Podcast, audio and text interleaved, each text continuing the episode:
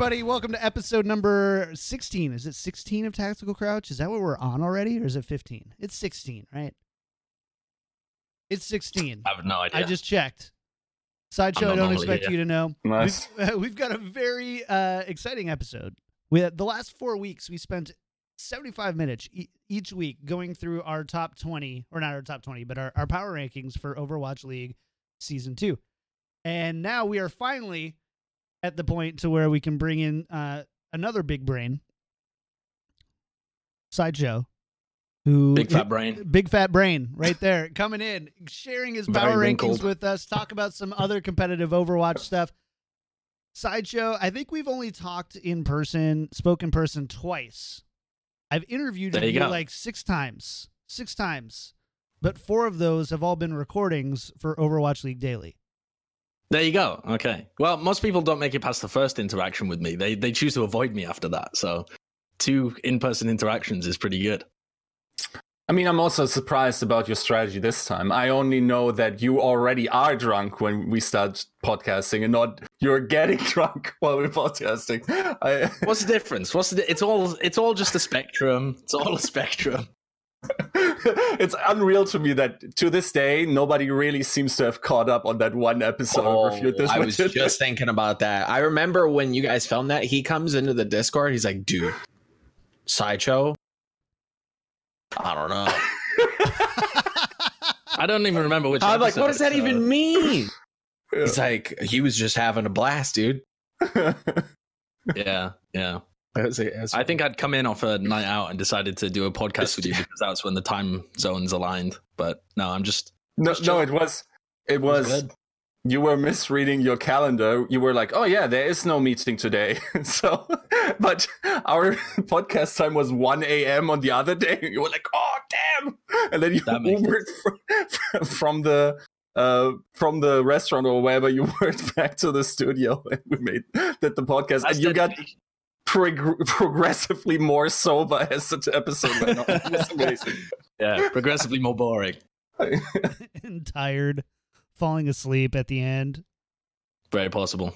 All right. Well, I mean, sideshow. Thank you for being here. I'm really excited about. We've got after we did our our topics um last week. Sideshow's like, hey, I've got my top twenty. If you wouldn't mind me coming on the show, you guys can roast me live. And I was just like, F- yeah, we're gonna do that. Absolutely, that's gonna happen. So we did it. We're here. We're gonna do it. Before we do, though, a couple of housekeeping things, just really quick. Download the show everywhere iTunes, Spotify, Google Podcasts, ever. Search for Tactical Crouch or search for Overwatch League Daily. They're on the same feeds. You'll find them on the same things. The best way to support the show is what you're doing right now, listening to it and watching it. However, if you want to do more, sub to the channel. Uh, donations, anything like that helps get us new equipment, keep the podcast running, pay for internet bills, podcast hosting, all that stuff. And next week, we have a special episode with none other than head coach of the LA Gladiators, David D. Pay, coming in talking about some different Overwatch League uh, topics. So it's going to be really exciting. We've been talking, I've been talking with David for a few weeks. Every week after Tactical Crouch, he's like, hey, I really like this episode. Here's what I liked about it, blah, blah, blah. So I'm like, when are we going to get you on the show, man? He's like, I'd love to come on. So he's going to be on next week. All that's going to be going, happening. But we do need to discuss some actual Overwatch news. And Well, did gonna- you see? D- Did you actually see Dpei's tweet recently, where he was talking about managing expectations? Yeah, 'Cause I yeah, think what was up with that? That was I Someone think was he's seen everyone's rankings. direct. That was Yeah. directly after a conversation he and I had on Discord. Believe it or not. Yeah, yeah. He goes. I think he goes. Thank you for having us so high, but wow, we are really high. Yeah, like, yeah. Because coming into the season, I don't think anyone really rated the LA Gladiators last season, right? They had like iRemiix and Bischu on the team, It was like the tank line that just looked so strange. And then they went Mm. through this marvelous improvement, and now everyone is kind of assuming that the positives have carried over. And so I can just, I'm just imagining a scenario. I don't know whether this is true, but like a, a universe in which everything has gone wrong behind the scenes for the LA Gladiators. Things have just fallen to pieces, and he's like, "Oh my god, everyone's expecting us to win. What is going on here? Like we're just pieces everywhere." I still think they'll be really good. I've got them high in my rankings, but it would be a, a strange universe in which he uh, he has to manage the expectations for everyone and try and push them down quite a lot. It's kind of a good problem to have, though. It is a good problem to have. Yeah. Like, hey, everyone thinks that we're going to do well. And then just, Yeah, know, I mean, that was a problem that Dallas had last season as well. And Soul. Yeah. yeah, that's true.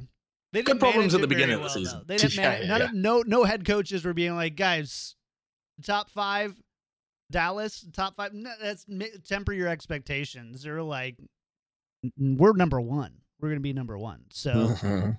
a little bit different this time.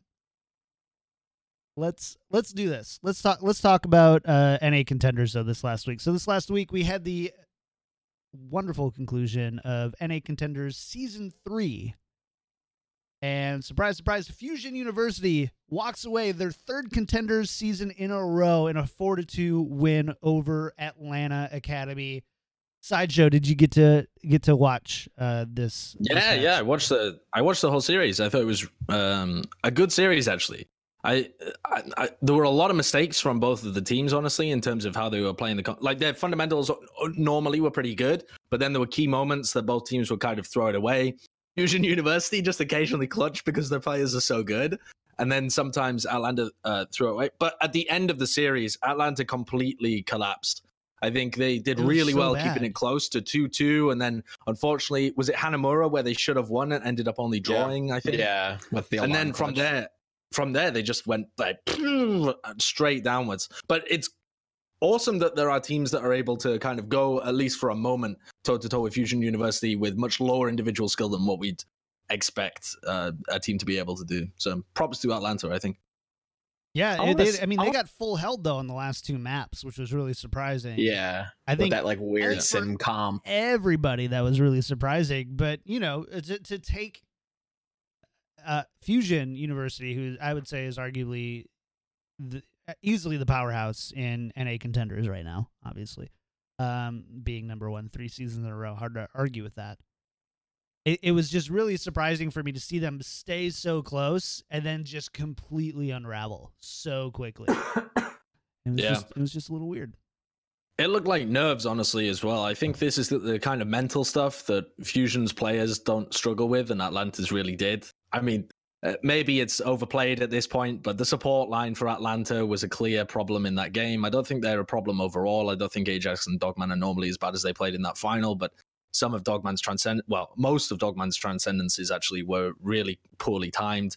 Ajax died a ton of times when he had beat. It was almost I mean, it became a meme, right? It just he, he kept dying with them, and that's the kind. When that gets in your head, then you just get full held. So, I think it was totally a mental thing from them. They also strike me as players that feed off of energy that is going out, and if you then lose one of those close series, it can be deflating to just the, the mood. And then also long finals don't tend to work for these types of players. Like we had it in Co- with Cox in the Epic Season Two finals, for instance. It's just mm-hmm. like playing high energy over several hours is very hard. Yeah, it's not something you're kind of used to playing through the regular season. You play like, you know, a best of five, a four game set a day, and then you call it quits. Like, yeah, you practice behind the scenes, but are you practicing for a best of seven? Are you practicing for all eight games? Is that something you take into consideration? I don't know. And yeah, it, it did look like it it wore on them, and it kind of looked like Fusion was prepared, and and they kind of uh, read the situation well. You know, you saw them on Hollywood come out with the uh the one tick grab with the Symmetra comp, like. You can That was say super that strange. you can say that that's planned all along and you've got this big brain composition but like at the end of the day that that's like a morale killer that's that's something that absolutely puts you in the ground when when you lose to Symmetra with this weird comp that you've never practiced you hit the curveball it's that's got to kill you Mm. Yeah, I'd expect their morale to have already been crushed by being full held at the beginning. oh as sure well. exactly Like the sim just grabbed a take, didn't it? I mean, they were actually close to throwing that away as well. The weird thing is, Fusion University are easily the best team in North America, but the, some of the ways that they take these fights suggests that they're really not as prepared or, or as dominant or like as owl level, owl ready as some people make them out to be. There are a lot of weird decision making um, errors Sir? I think that came out from them. Sir, you haven't seen those Overwatch League teams. And I think some of those. Overwatch League teams are getting beaten convincingly in scripts as well. Yeah. I can imagine. I can imagine. I, you know, I like to keep this uh, perhaps non-realistic, you know, utopia in my head of what OWL level should mean, where it's like, you know, the plays are working well, things are working.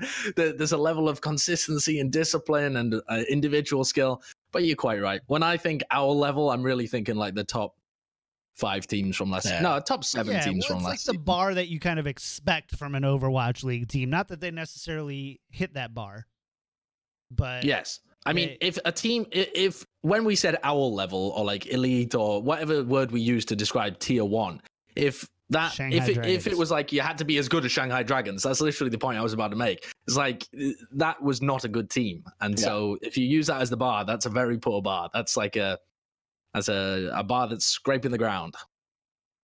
scra- scraping under the ground. Yeah, dug a dug a hole for us. It's a bar that's a shovel at that point. Let's. Uh, so, I mean, anything else on the NA contenders? I don't think that this was necessarily surprising. Kind of cool for you know a expansion team's contenders squad to go so deep into it, uh, which is you know kind of fun. But at the end of the day, it's kind of just labels at this point. But uh, yeah. Any other thoughts on this before we we hop on into some of this XL2 controversy? I guess we we can say a word about Europe as well because it happened oh, also oh yeah, last week, right? that's week, a right? region too. Yeah. That's a Yeah. region too. Look, like Tripod is the normal viewer for contenders. And you see that in the viewership numbers. It's, it's like, oh yeah, that's on right now. To Nice. be fair, I am not I am not the the best contenders viewer, so I am I am very much a hypocrite to be making competitive Overwatch content for how much contenders that I watched these last four months. I mean, there is a lot right now, right? Like, Oh yeah. still not finished. Korea's coming up. It's Yep. yeah, but yeah, the the series in EU was actually okay. So on the risk of running being biased because we're friends with the Hurricane staff, it seemed to me that Hurricane was probably the second best team in Europe, uh, f- simply from the play. But yeah, the final itself was quite entertaining. Also, I have to say there are a couple of standout players on that Gigantti squad where I'm still confused why, for instance, someone like Davin doesn't get the call up. Yep. And I, maybe I will, will make some content around this, but that turns like the the conversation about age there gets pretty radical. Like a lot of the those coaches I asked simply said 23 is too old to take a chance on, and that is crazy for an esport. Yeah, I it beggars belief, honestly, that Davin hasn't been picked up. I think it's a combination of not many opportunities for European players to come into the league because people, you know, there aren't that many mixed rosters that actually um, were created for these expansion teams. A lot of people wanted to focus around Korea or Chengdu picked up uh, Chinese, and then also there was uh, other players that are arguably better than him when you really boil it down to there are only a set amount of open slots, but uh, he is OWL level. Like he could play on one of these teams and be excellent. And I disagree massively with the idea that using just a random cutoff of 23 is too old. That's a real nonsense. Unless you're a team that feels they are not picking players up for now, but only picking them up for like three years down the road, which nobody's picking up like a random guy out of um out of contenders and then signing them to like a four year contract so they at least get you know what they consider is peak at the three years down the line. It's it doesn't make sense to me. Like it, pick him up see how he is. I don't think he's going to dip within the next couple of years. You should still get a decent amount of time out of him. There's no evidence to suggest that overwatch league is uh, purely a young man's game. Like yes there's a lot of great young talent but the game's too young to be able to say like it, you drop off after a couple of years. You have to wait until an esport's been around for at least a few before you're making decision making like that. Yeah, it's not quite dynasty level yet, right? You're not building dynasties off Mhm. of young players. You're looking for a couple of good seasons, even from uh, older players. I mean, what the longest contract you can get in Overwatch League is technically three years now. Yeah, I got two plus one. Yeah, so uh, it's Yeah, it's it's definitely something where you de- you definitely don't need to be just getting the young talent. And we saw, I mean, if if season 1 is anything uh, to tell us about how season 2 might go, a lot of stuff changes uh, with these with these rosters. Then again, we probably aren't going to see eight new expansion teams, so we probably aren't going to see as much uh, movement and new signings when there's so many more players needing to be signed but still this is definitely one of those things where um mm, do you ever just start a sentence you, you know the Mhm. michael scott thing Oh, very often. the michael scott thing you start it and you're, you're gonna Yeah. fin- you're con- you are absolutely your intent on finishing that sentence and making it make sense and nothing happens yeah, yeah. You just leave it halfway. Leave the mystery. Leave the enigma of what Yeah. perhaps you might have. meant. that's what happens just na- label it art. that's what let happens the let the chat's imagination just take it and and imagine you know I'm On the trying, to, I'm trying of to keep up with sideshow over there, and it's it's, it's clearly not working well. On the topic of young players, though, and going back to Fusion University, I think they're the only team that's really doing academy teams properly. I think they've picked up players that are too young to go into OWL so that they can develop them for like a year, some of them two years, or uh, you know, a number of seasons, so that they have a lot of experience. They can move them up into the Fusion team, and they seem to have picked up players that they would want to move up into the Fusion team as well. Not like picking up players that don't make sense for the parent organization, if you like. But somebody like Alarm is going to be, no offense to Boombox, is going to be an enormous upgrade over poor young Isaac Charles. Is that his name? Isaac Charles? I think so. It's a baller name. Uh, when he gets to the point where he's 18, like Alarm's an absolute nut. And I think adding like nice onto the team and creating an atmosphere where you're being competitive and perhaps can even function as a sister team to the actual Philadelphia Fusion squad so that you can drop that B part of your roster and have a sister team at the same time as having an academy team and it all feeds off each other. I think they're doing it like way better than everybody else. Maybe a difference in funding to be able to acquire these players in the first place, but they are like knocking the ball out of the park compared to some of these other dribbles.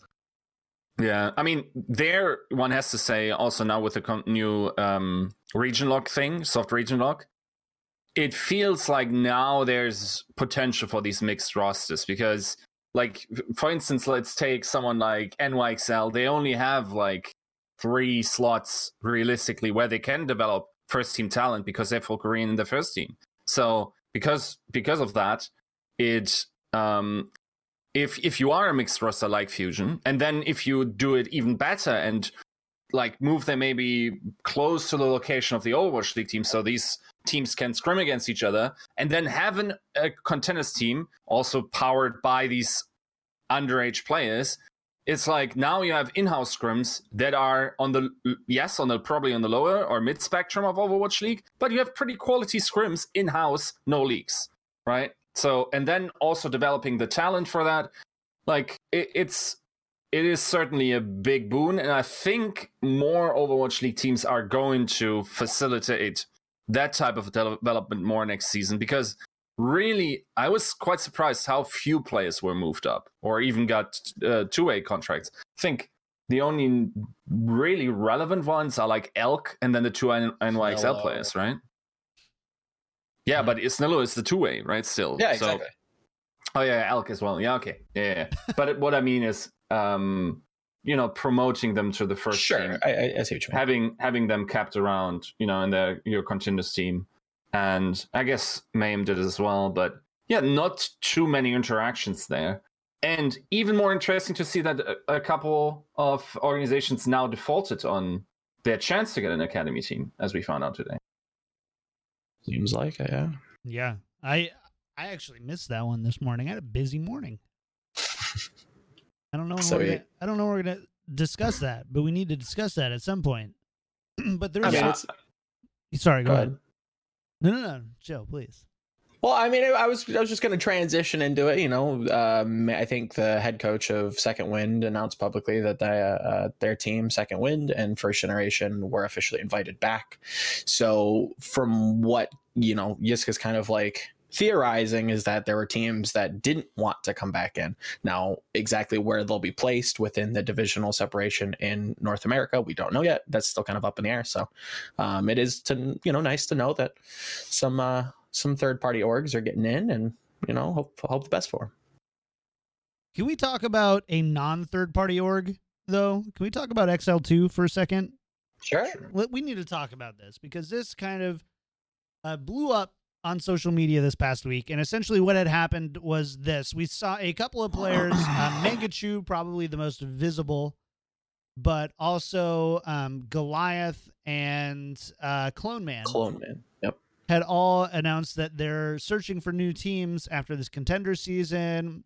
With uh, and and I believe it was Mangachu and Goliath had both called out specifically that New York uh, XL2 was looking for New York players. And that's at least implied why that they were uh, being being cut or let go or however you want to look at it. The community, at least publicly, from what I've been trying to watch, has been pretty one-sided about this. That they're that they're very against uh, this this type of strategy. But uh, in sideshow, I want to go to you first, man. So you, you've got this uh, contenders team, and you've got obviously Overwatch League, which is designed around geographic locations, being in cities. And you've got this contenders team trying to build a core around that city using their uh, contenders academy team. How do you feel about this move? If it is true, if we can take it at face value that the organization is in fact letting go of quote unquote good and serviceable players in favor of players that are more localized. Uh, how does that make you feel? I think there's many different aspects to this. Um, the organization has to consider they can still get relegated between like season one and season two of 2019, right? Yep. I, I, think that's still the case, even though yeah. they get automatically invited back at the beginning of every new year. So th- they should not be making a team that is going to get relegated after season one. That would be a disaster for them. So I've got to assume that they're going to make some kind of roster that's still going to be at least competent and try and integrate some New York people. So if they do it so that it's full on, they are picking up like a bunch of players just from New York or just from New York and the surrounding area, and they end up creating a roster that isn't good enough to compete in contenders, they are going to suffer for it. And they're going to see the results of that very quickly. And it's going to be a, a very bad move for them. Now, if they manage to create a roster that's competent, as in it's able to avoid relegation over the next couple of seasons, but they still manage to pull in a couple of New York players, stuff like that, the question becomes much more nebulous, I think. It's whether the public, and the public here doesn't really mean competitive Overwatch, the public means the potential audience potential fan audience of XL2 or NYXL as well. The, the people in New York that they really want to get to are they going to view a team that isn't as good but still kind of contends, which is has as many New York players as you can feasibly put on it to maintain that level of competition? Are they going to be able to kind of see through the cynicism of that and say, why don't you just get a better team? Or are they going to really appreciate the fact that there's a couple of New York people to go on there? I think history within Overwatch would suggest that the fans enjoy connecting with people that are from where they are from, despite the fact that the team is going to be worse. And I don't think there's any argument that the team is going to be worse. It's from the point of view of anybody that likes competition and likes the fact that XL2 were good and likes the players that were on there.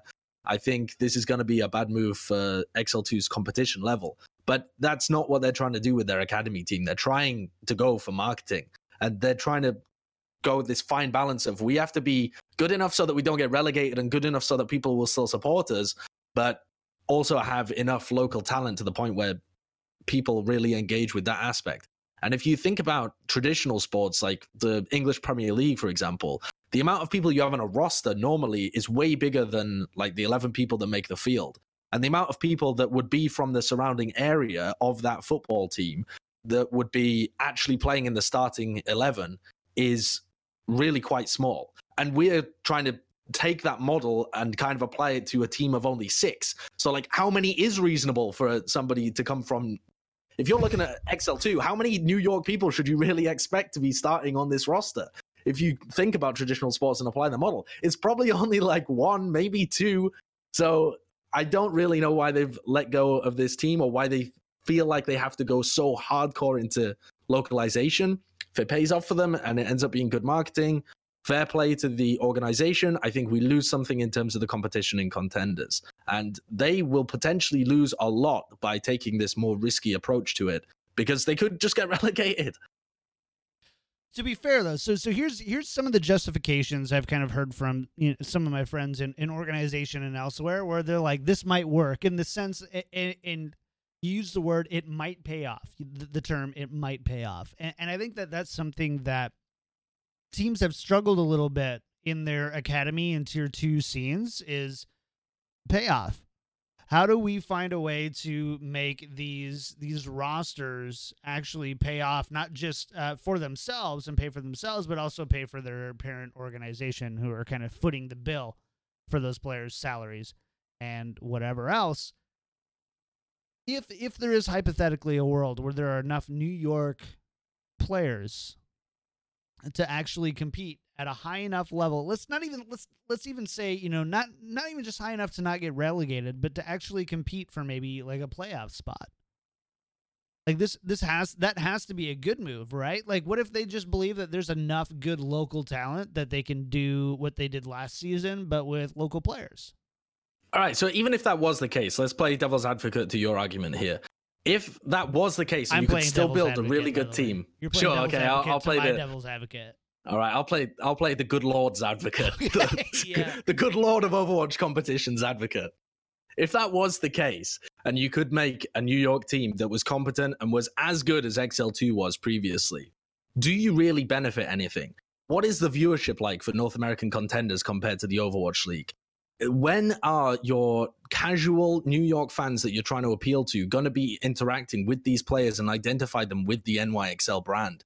Are they, if they do get attached to these players, where are they going? They can't go to NYXL because it's a full Korean team. This would work, I think, as a marketing pitch if you had a mixed roster. Someone like Guangzhou Charge, who've already proven that they can take players from China, Korea, uh, England, all over the fucking place. They can actually take uh, a model like this, have an academy team, and know that the players, if you could really get attached to them and get like uh, some Chinese players that get a bit of a fever around them, can get plugged into Guangzhou and go somewhere in the future. With XL2, I feel like they're barking up the wrong tree because the even if you, the New York fans get attached to these players and it creates a buzz around them, what do you do? You just sell them, and then the New York players on a different team. Yeah, I mean, and I think that that that is actually a really good point, uh, because assuming that the goal is ultimately to get people to love these players that are from New York and then to see them play on the big stage, isn't that kind of a symptom though of maybe the tier two team stage being too small? I think so. I think that you know if if contenders is a lot more healthy, which you know we are progressing in the right direction. I think um, in terms of viewership, you know it's it's slowly growing, but this doesn't tend to make sense, and that's where I kind of am, am leaning towards this. I think Giska brought up a good point when this whole news had broke, uh, that uh, he he thought that NYXL thought people were going to like this move, that this was a good PR move behind the scenes. Like they theory crafted that this was actually going to be something positive that they were leaning for, um, which I kind of, uh, you know, tossed around a bit and, and kind of enjoyed. Um, but we've kind of already seen this example done before. Philly did this when they signed Rowan PLB on Twitter.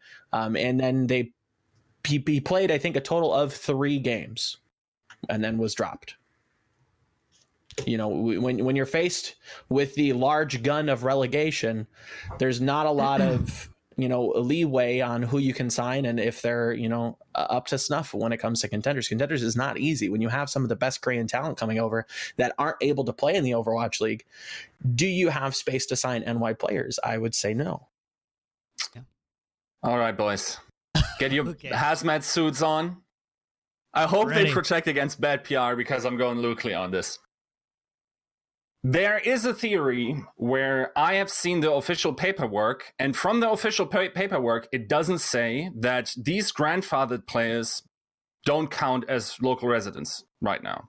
So there is a cynical worldview where NYXL picks up three Korean players. If that happens, I want to see a shitstorm for that justification they gave, especially Mr. Bitter in private channels. I'm fucking done with that P- PR bullshit right there. That that Right. would be, be an absolute. Even if they just t- pick up one Korean player, it would be hilarious.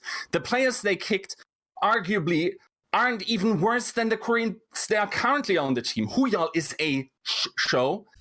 Tizzy is sort of serviceable. It's it's honestly a joke that, uh, in which way they approach this. So okay, let's think of if they work it out as it does, right?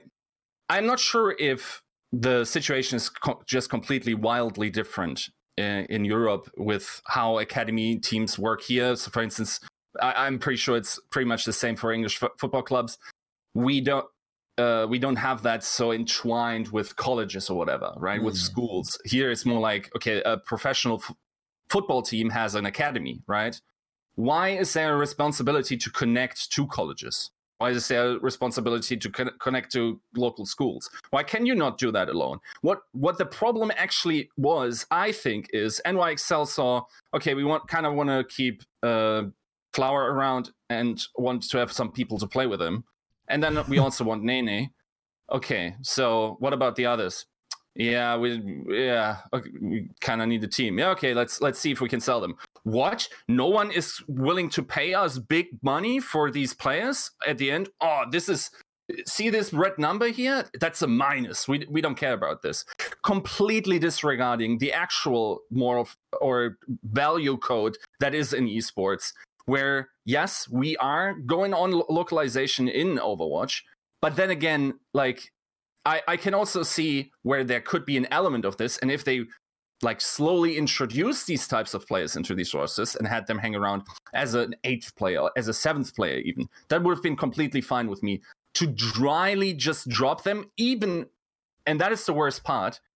I don't think, or to my the best of my knowledge, it wasn't communicated to other teams at the time, and this has been in the works for a while that they were not going to have a buyout. So these players didn't even ha- have a chance to go, you know, like search for teams before that content was dropped, even though they knew that was going to happen for a while. That also sits uh, unwell with me. And tend to, to defend that on some moral high horse, no, like th- that is completely unacceptable for me. And also, I think very morally questionable what they pulled there. You got your episode of Thinking It Over on the show. it was the best. This is why you need to subscribe to Yiska on YouTube because this is the type of content that you miss all the time. Just go subscribe to Yiska out on YouTube right now. Go do it. Just, just you know, shut the f- thing that you're doing right now and go do it. I don't. I, I mean, I obviously don't have the brain capacity to add anything to that, so I'm, I'm, I'm relying on Sideshow and Joe here. I mean, I can't I can't really disagree with anything that he said. Um, you know, you've cut some very very good Western players for either a bold-faced lie or a guise and an attempt to facilitate some local growth, which is kind of a a, a road to hell paved with golden bricks kind of argument, where you're gonna drop them all before season one ends because if you don't you, you face relegation right and that's not something that i think they want to uh to look forward to or they don't want to uh, to deal with this is only a two season year from now on um, there's not like multiple different chances to come back in through trials there you know, Oh yeah, this is- that's this- actually a really good point as well because that minimizes the chance of relegation essentially, Yes. doesn't it? As long as you can squeak through season one, they don't care about getting relegated in season two because they get invited back in 2020, presumably. as- as long as the yeah rules I- stay if if we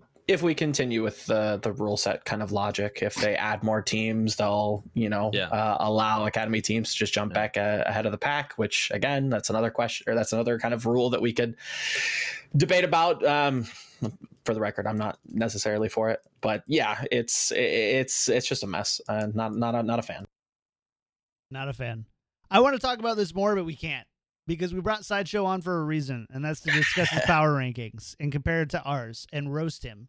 And I feel like Yiska's in a really good mental position right now to start the roasting because He's a little fiery. you got the warm up going, and I'm really excited about this one. So, uh, for those of you who are listening via audio, um, I have a link down below. I probably forgot about it, so it's on our Twitter at OWL Daily Show. But uh, if I didn't forget about it, it's down in the uh, show description below. If it's not, I'm sorry, I forgot. But if you're watching on video, you can see it over to the right of me. I guess technically, yeah, it's still the right of me. You can see Yiska, myself, and Joe's top 20 power rankings for Overwatch League Season 2. And we've done a lot of qualifying for these w- rankings. We've done over five hours, actually, of uh, discussing these picks from number 20 all the way to number one, why they're there, why they aren't higher or lower. Looking at you, Uprising and uh, Outlaws fans. My God, listen to the episode before you tweet me, please. Just listen to Too the much work. episode. Just listen. All you have to do is listen to the episode. The problem is me telling you this right now. It's not going to matter because you're not going to tweet me about it because you're not listening to the episode. But besides that, uh, talking number 20 through number one, Sideshow today has been so gracious as to wait. He waited to post his power rankings until just hours before the show so he can come on and defend his power rankings and we can come on and roast him a little bit about those power rankings. All right, that wasn't just because I got the patience of a god. I mean, I do, but also I needed to find. I was kindly gifted by Volamel the vods of Ameng, who is this uh, enigma of a main tank for the Chengdu Hunters, because down at the bottom of my power rankings, I simply could not decide where certain teams went. And honestly, I had Chengdu very close to the bottom of my power rankings for a long time. And after reviewing some VODs last night, I decided that there is actual salvageable potential with that team. And I was so close to writing them off completely. I was like, I thought this was the new Shanghai Dragons for quite a while, just from what I'd heard from like how the tank line in particular was performing. And then when I looked at them last night and really like watched quite a lot of their VODs, we watched about three, four hours of uh, of this main tank and the off tank that was there. I came to the decision that they do not have, in my opinion, the worst tank line in the league. So that was one of the reasons why I uh, waited until now to publish a power ranking. I Joe, are wanted to you watch are you actually some holding content. Joe? You didn't show me these videos. You didn't even say be like, "Hey, you might want to check these out, you idiot." Whoa! They are publicly available online. Like You anybody just gotta can find do- them. Yeah, I don't, I just a don't know quick- how to do that. I rely on a few specific websites like uh, Winston's Like Lab. Liquipedia. May she rest in peace. And uh, Yiska and Joe and Liquipedia to They're on to- Wikipedia. they're on. But, uh, are You they? you just gotta know. You just gotta know where to look. I don't know how to find vods on for a, for an easy payment of Liquipedia. Are you kidding five me? ninety nine a month. You too. I just- can find a quick VODs call on out. Liquipedia. A quick call out to my uh, former housemate, Jonathan Reinforced Larson, as well. Who, when I looked through his power rankings, I was like, this man has not seen any VODs of some of these players. I was I was looking through and I'm like, Toronto Defiant in 18, and he said some benched owl pickups and contenders players was it was his justification. I was like, one of those benched out. there- There's only one benched owl player for starters, Yeah. unless you mean Neko. It wasn't benched because he was bad. He was like a third best Zen in the entire league. And then he's talking about some contenders players, as if a lot of the you're making expansion teams, mate. Of course, you have to pick up contenders players. That doesn't mean they're going to be 18th. Oh, ah, bring Oh, his man. head. Somebody. I didn't know we were LA, roasting otherwise I'd. I thought we were roasting sideshow on this show, but apparently Well, we were I've got to do some roasting beforehand. So that Okay, I know fair what's enough, yeah. Pre-roasting. Mm. Fair enough. The pre-roast roast. What is that called? Braising? No Yeah, idea. there you go. Is that what it is? We're braising before the roast. Yeah, just praising him. Good enough.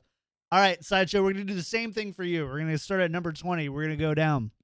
Can, can Yeah, I, okay. real quick, just establish some things so I Yes. can understand it better? Yeah. okay what does power rankings mean to you what is what is the thing that like is it like for instance i said okay this is what i expect at the end of the um the season that is what i can expect the those placings to be without knowing the meta without anything Yes. also incorporating have a- divisional I play and yeah, I have a similar definition to you, I think.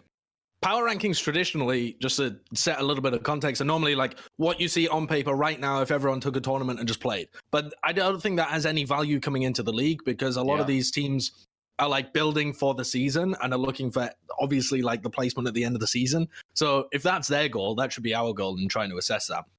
So some of these teams I think are going to be poorer at the beginning of the season, but I expect them to improve over time. Or some of them, like I'm taking the strength of schedule into account as well. So like if they have a really tough beginning, but it doesn't matter that much, etc. Or like if they have a tendency to underperform in playoffs, I'm also knocking them down a little bit. So I'm not so much thinking like these are my top 12 teams and they're going to make the playoffs, and then where are they going to rank in the playoffs? But I'm taking a number of these placings into account. So I am also adding in like some playoff performance concepts as well. Um, where I think a couple of teams, like for example, Seoul, I think have the tendency, I think, in big matches to uh, to collapse a little bit. So that's why I've rated them lower than perhaps I would if it was just where they would be at the end of the regular season.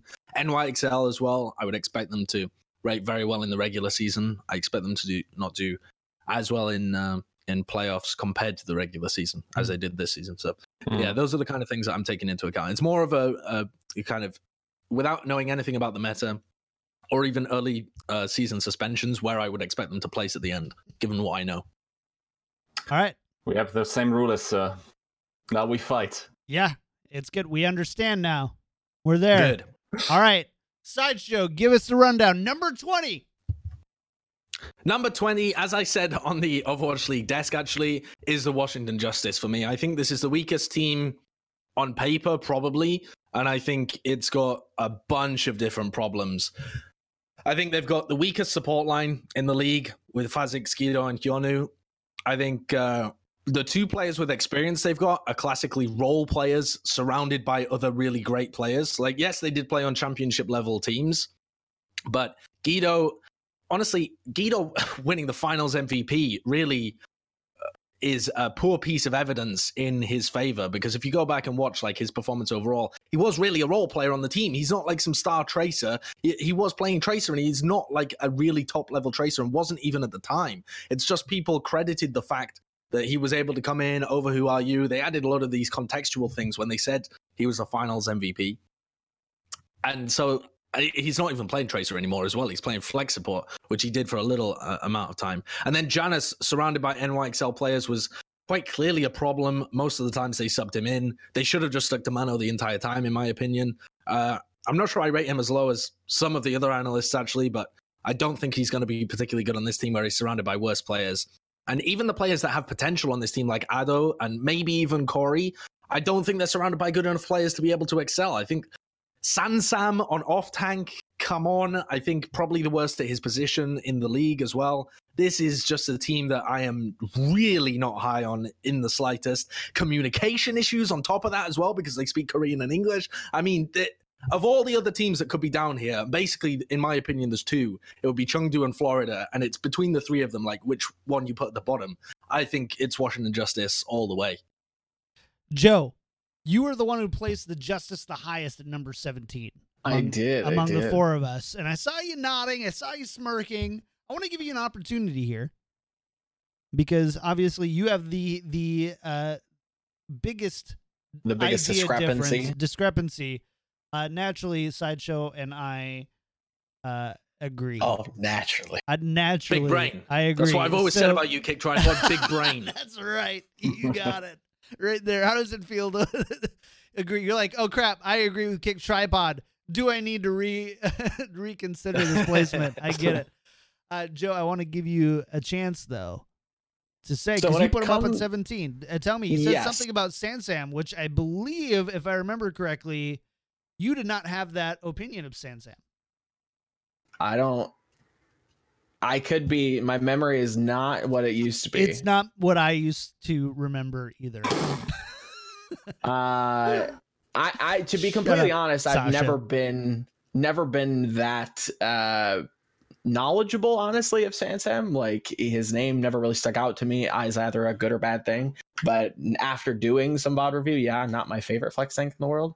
Um, this is more predicated on the fact that from season one, I quite I quite enjoyed how much one single person can do, and I do think that Ado can be that that person. But Sideshow does bring up a good point that the pieces around him aren't uh, aren't the best to say the least. Um, you're you're taking a star level tracer player and putting him on flex or flex support. We we've seen one game out of him. It's it's tough to even use the MVP vote as an argument. Um, uh, it, will be rough. Um, at the time, I, I started to. It, it, was for, for me. Most of it was Ado and WizardHyeong. If WizardHyeong is is kind of uh, who he says he is and can you know moneyball yes, this. That's, that's the other aspect to this as well. I think there's so much of these teams that you could say I have faith in X and X coach. Yeah. And so I, I personally in these rankings have put less weight, and I think in the Krusty than uh, you three have. I yeah, think, yeah, where I haven't uh, rated uh, San Francisco Shock as highly as I believe all three of you have.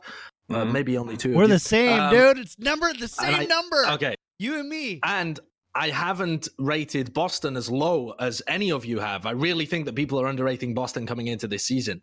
Um. Good when for they you. put them at, there you like, go, Boston bottom five Uprising. Discord. That one's for you. Yeah, that one's for you. But I think that a lot of this is just unknowable. Like the amount of weight you put in a Mm. guy like WizardHyeong or Krusty or Huk or the Pavane or anything. We there's no way of knowing what's going on behind the scenes because they're all so closed about it. There's a few coaches that we know are good and we know their methods and we know that they are able to improve things and we know that Krusty is capable from all the reports that we've heard, but we don't know whether Huk is capable at all, basically.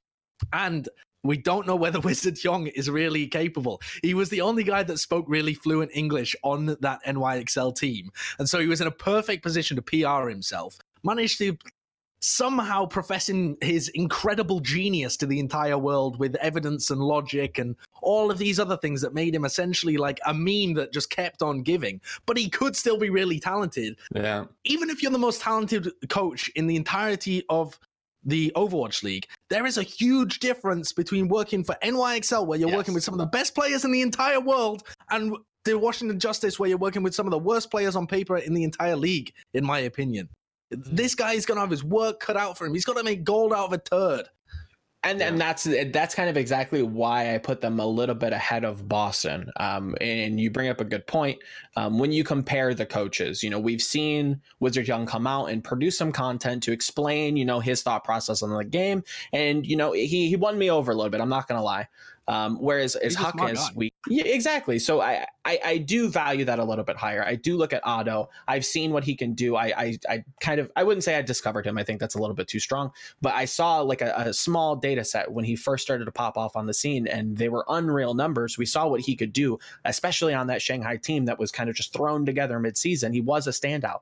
When you put him in a in an actual foundation, when you put him in a structured environment, can he succeed? I do think he can. Do I think the pieces around him are, are good? No, not really. That's why I have him at 17th. Why do I have them above Boston? When I look at the the pieces around Boston, same thing, right? Not very good, kind of just lackluster. I do think, you know, Gamsu, yes, they kept him around. That's not bad. I don't hate that. I kind of value him at the same level as, as Jonas, to be honest with you. You know, it- where is this world where where, you know, he's he's this insane Korean, you know, main tank that's come Gamsu over. was good, man. He- Gamsu was good last season. He's Okay, Gamsu- fine. Gamsu was fine in the context of being like a, a decent Korean main tank. in my Sure. Janus frequently had situations where he would get caught out with the most disciplined roster behind him in the whole of the rest of the Overwatch League. Would go for flanks that ended up not working Sure, for him. sure. And was statistically inferior to his co-tank the entire time. And I think Boston just, I mean, we're skipping ahead here, but really this is like a pivotal point of my rankings that seems to disagree Fair with enough. everyone else's. I mean, well, forgotten Boston finished fifth last season and ended up actually being a really good team. Their core is good. They got Aim God, who was putting up better numbers than Neko, and Neko was easily the third best Zen in the league. And Mm. despite the fact that Aim God lost all of the games that he was playing because they were just getting trashed as a team, but Aim God's just sat at the back firing out orbs, actually being a really competent Zenyatta. He's going to be very good next season. The only thing they need to fix is their DPS line, and they only have one DPS player eligible for the first three games, so they have to sign one. So as long as they sign a good DPS player, they're Gucci, man. Boston Uprising are going to be perfectly fine in the middle of the table next season. I'm telling you. Perfectly fine to miss You're, you're all I you're all agree. playing into Huk's master plan, where he's like, And that's You know, per- like, that's that's "Oh, fine. when when when I when I get another sample that he can throw this this absolutely dark horse roster together, I will I will bend the knee. I'll eat the egg. But- you know, there's big this is my crow to have. What is, what is dark horse about this roster? They have the same tank line, uh, the same support line that they had in stage four, and it's just two different DPS. Like, yes, you've lost Striker. He was Sure. fantastic. No denial there. Absolutely incredible talent. But as long as one of Blase or Colourhex performs to a reasonable level, and we've seen that his scouting tends to be actually fairly decent, That's true. Blase is fairly mechanically talented. Colourhex, I don't know as much about him. I haven't watched many of his Australian VODs. He didn't look like he was that great when we saw him in the World Cup, but his team got smashed, so who knows? But as long as they sign somebody decent alongside, I don't think Boston is going to be this terrible team that everyone thinks they're going to be. I think they just saw that Striker was gone and Krusty was gone and Why are you- panicked. why are you and as talking long as about- Krusty wasn't building everything, they're Why are you talking about Boston in stage four like they were good though? They're four and six. But the overall mechanical level was still very good. They Ah, underperformed because the dive intangibles. meta disappeared and they lost their head. As long as they still have time to prepare, they'll be fine. Maybe. And, and again, right? And obviously, I'm Which the head worst. coach did they get, Sideshow? Okay, so Yeah. Krusty yeah. was never a head coach. Krusty was never a head That's- coach. He was a true. coach That's that had limited, uh, even limited power over the team in the first place. So not having a new head coach doesn't matter as much. And they picked up Gunba, and this is another crucial point for Boston. Is I think people are first of all forgetting that Gunba was even added and just thinking Krusty left. Yes. It's Hook in charge of everything. He's the madman running the ship. Like The people were saying that like- before Krusty even left. Dude. But Like- I think Gunbar is very good. I, I really rate Gunbar. I think he's a very intelligent person. All of I've the content he's put out is is is uh, stellar. I think the way that the LA Valiant played last season was intelligent. I think he'll be able to do good work with this team. Will he be another Krusty? Perhaps not. I think he'll still be fine. I don't know, Yeah, man. but- Like, uh, man, saying like, oh, they have the same stage, they have the same core as stage four, and they were good. They were four and six. A- And I, But and they I have want to exactly the same core as Stage Three as well, where they went absolutely undefeated, except Aim God instead of Neko. And if we're talking like what the difference between Stage Three and Four was the fact that they didn't have Neko and had Aim God, no, he was. The two were I mean, it's the meta incomparable. thing mainly, yeah. And then also the social fabric of that team collapsing. But exactly. Yes. But I think we're kind of ignoring the fact that teams have added some amazing talent. I think the level has increased from last season. So is it enough to be four and six in stage four? You know, with very noticeable meta change deficiencies when you're you're losing coaches. No. There's reports coming out. I don't think it is. I, I don't think it's, and that's don't why I have them lower. But if don't think if it's enough. Huk brings We're not around, talking To about the Boston fifth Uprising. We're not 19. talking about them right now. We're not talking about them right now. All right, reel it in, Sure. reel it in. number twenty. wait, Number can, can I just drop Okay. Va- valiant valiant effort by Washington Justice to sort of defend their roster in the Washington Post, going like, yeah, the star player of NYXL Janus. Janus was legitimately the only player on NYXL that wasn't a star. Like, Yeah. get out, Rough. to enemies of language. It's it's Rough. over. Like everyone is a star now. I, I will I will forfeit that point and say it did feel like he was completely shoehorned within that roster. Am I a little bit more hopeful? You know, the LW blue kind of separation. You know, he's he's kind of out of that system, working with who I think could be a good coach. Maybe it was a style thing. You know, I can I can excuse it all I like. It was a poor performance, without a doubt. Right. Um, I, I'm just a little bit more bullish on them. I guess uh, I'll be happy. Again, I'm happy to be wrong on any of these. Um, Joe and I are optimists. I can be, yeah. Sometimes You're- I'm a bit cynical. Optimist, oh, oh, don't worry. If you take a look at my graph here, where do I have outlaws? Is that optimistic? I don't just we gotta saying. we gotta keep going. We're we're so far. We're so Yeah, far yeah, yeah. behind schedule right now. We need to go to number nineteen. Sideshow. Who do you have ni- nineteen, and why are they from the Florida Panhandle? Yes. I haven't actually In number looked 19, at your your Flor- rankings, by the way. I I haven't. have the Florida Mayhem in number 19. I think this was very close for me for like 18, 19, and 20 with Chengdu, Florida, and Washington Justice. But I think I've got some good reasons why I've put them in this order. So I have Justice at the bottom, but Florida, I think, should be next. I think this is washed up central. This is like a laundromat that this this team has gone through. They have got some real old talent that's like two years out of date. They're stale, a lot of these players. And they've got, uh, I think, probably the worst tank line in the Overwatch League. I, I'm not 100% sure because, as I said, the Chengdu tank line is weird as hell. But um, I think I'd be confident, fairly confident, in saying that Florida has the worst tank line in the league. They have got uh, players that underperformed last season, so we have like positive evidence of them not being as good. SNT, previously known as Awesome Guy, had really poor performances, was one of the worst main tanks that we had last season.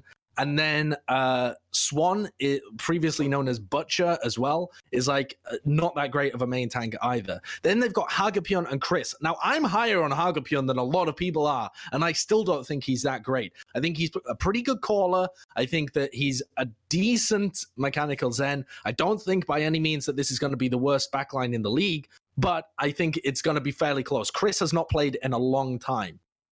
And then they've got uh, communication issues with their DPS, and their only two Korean DPS both play hitscan. I mean, this is a, a really, really weird roster that I don't think is going to work well together. And the only reason that I have them higher is because I expect Washington Justice to be worse. It's honestly what I think. Is like it's Florida Mayhem look really bad, but I think Washington Justice are going to be worse, and maybe Florida can find some decent play out of like putting Swan in there, like maybe Hagapion re- and Chris both reach their previous heights because they have been decent players in the past before. Certainly better than Gido and Janus have been. If I'm comparing like previous championship caliber, you can't really call Chris that, but he was okay when he was on like a, a reasonably good team in Meta Athena. So that's why I got them in 19 rather than 20. And you've got uh, just just so we, we might have to compartmentalize these a little bit. You have Chengdu Hunters at 18.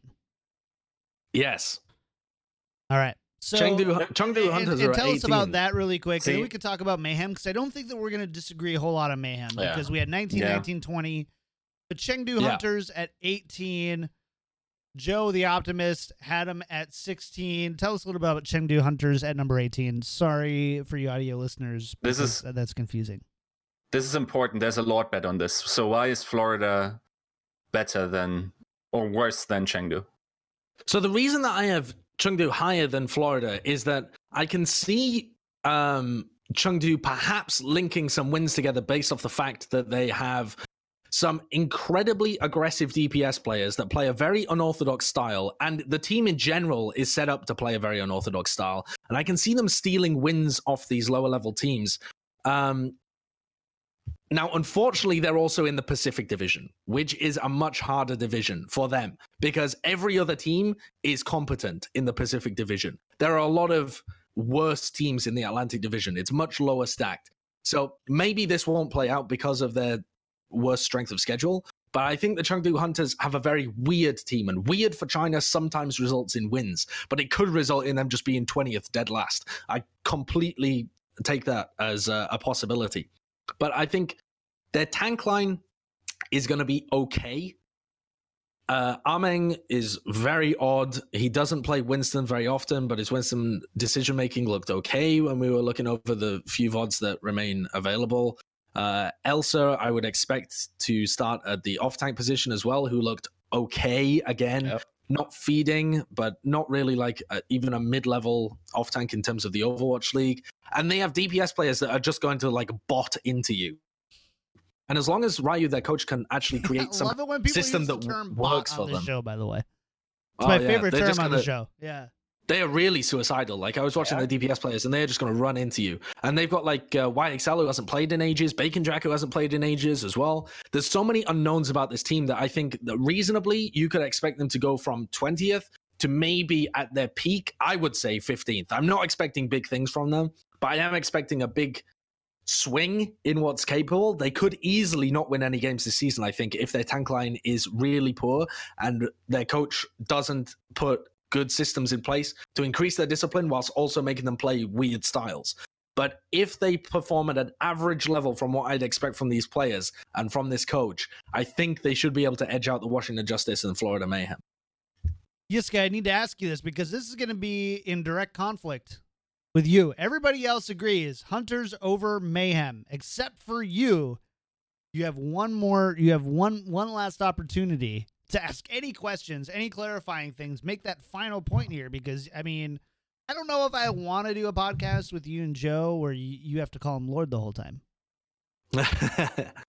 So, A, the divisions just are completely stacked against Chengdu. B, Chengdu has probably zero star players for me, while even Florida at least has Sayaplayer. Um, and with Washington Justice, or okay, the, the other contention is, of course, Houston Outlaws. I think there's no question that, that you have to set them higher than Chengdu. Um, yeah, overall, I think just that the divisions completely should take care of Chengdu as a team over Florida. I think the division is a very good uh, argument against them. I think that's completely fair. I think when you actually look at where their um, players rank, I think the support line of the Chengdu Hunters is better than both the Florida Mayhem and the Washington Justice, despite being some like relatively unknown Chinese players. And I think that their tank line could be it is better than the Florida Mayhem tank line as well, despite again being unknown Chinese players. And it just comes down to whether they can find some star potential out of their DPS. Like YXL has been a very good DPS in the past. Bacon Jack has been a good DPS in the past, and Jinmu thinks he's an incredible DPS, which he he might He plays he like might a god. be able to accomplish.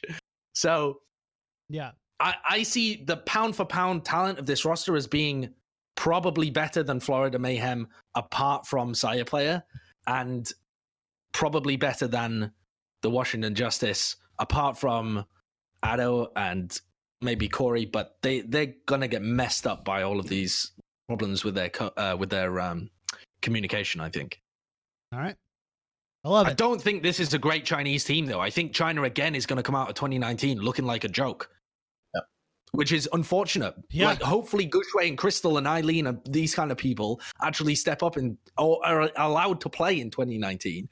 Otherwise, people are going to think that China are terrible again, even though, as we saw in the World Cup and as we've known for quite a while, they could make one, maybe two decent teams. Yeah, two two two is a stretch. I think two you're still getting like Chengdu level roster, but yes, Right. there is a Chinese super team out there that is there there there can be made. There's there's bits and pieces scattered along of these these expansion teams that if you just compile them coming into season three with some of the uh, more of age players, people like Leaf, people like Shy, you've got uh, a, a contender for at least playoff.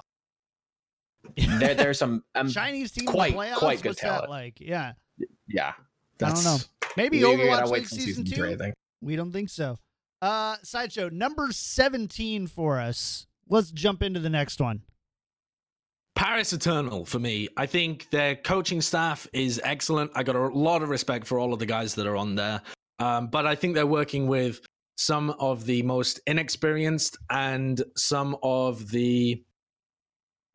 See, the problem is weakest doesn't really encapsulate it because the, the players that are on that roster are not weak, but they are a year away from being where they would want to be, or for a couple of their players, I don't think are ever going to be where they'd like them to be. Uh, they've got a, a lot of potential to use that buzzword, but I'm not sure even the coaching staff that they have is going to actually be able to turn them into a great team.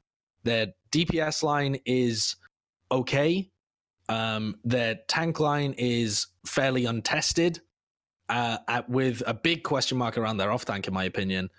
Um, and then their uh, their backline is um, all right as well. There's a lot of room for growth for this team, but I just don't see them growing in time to be able to actually bring results home.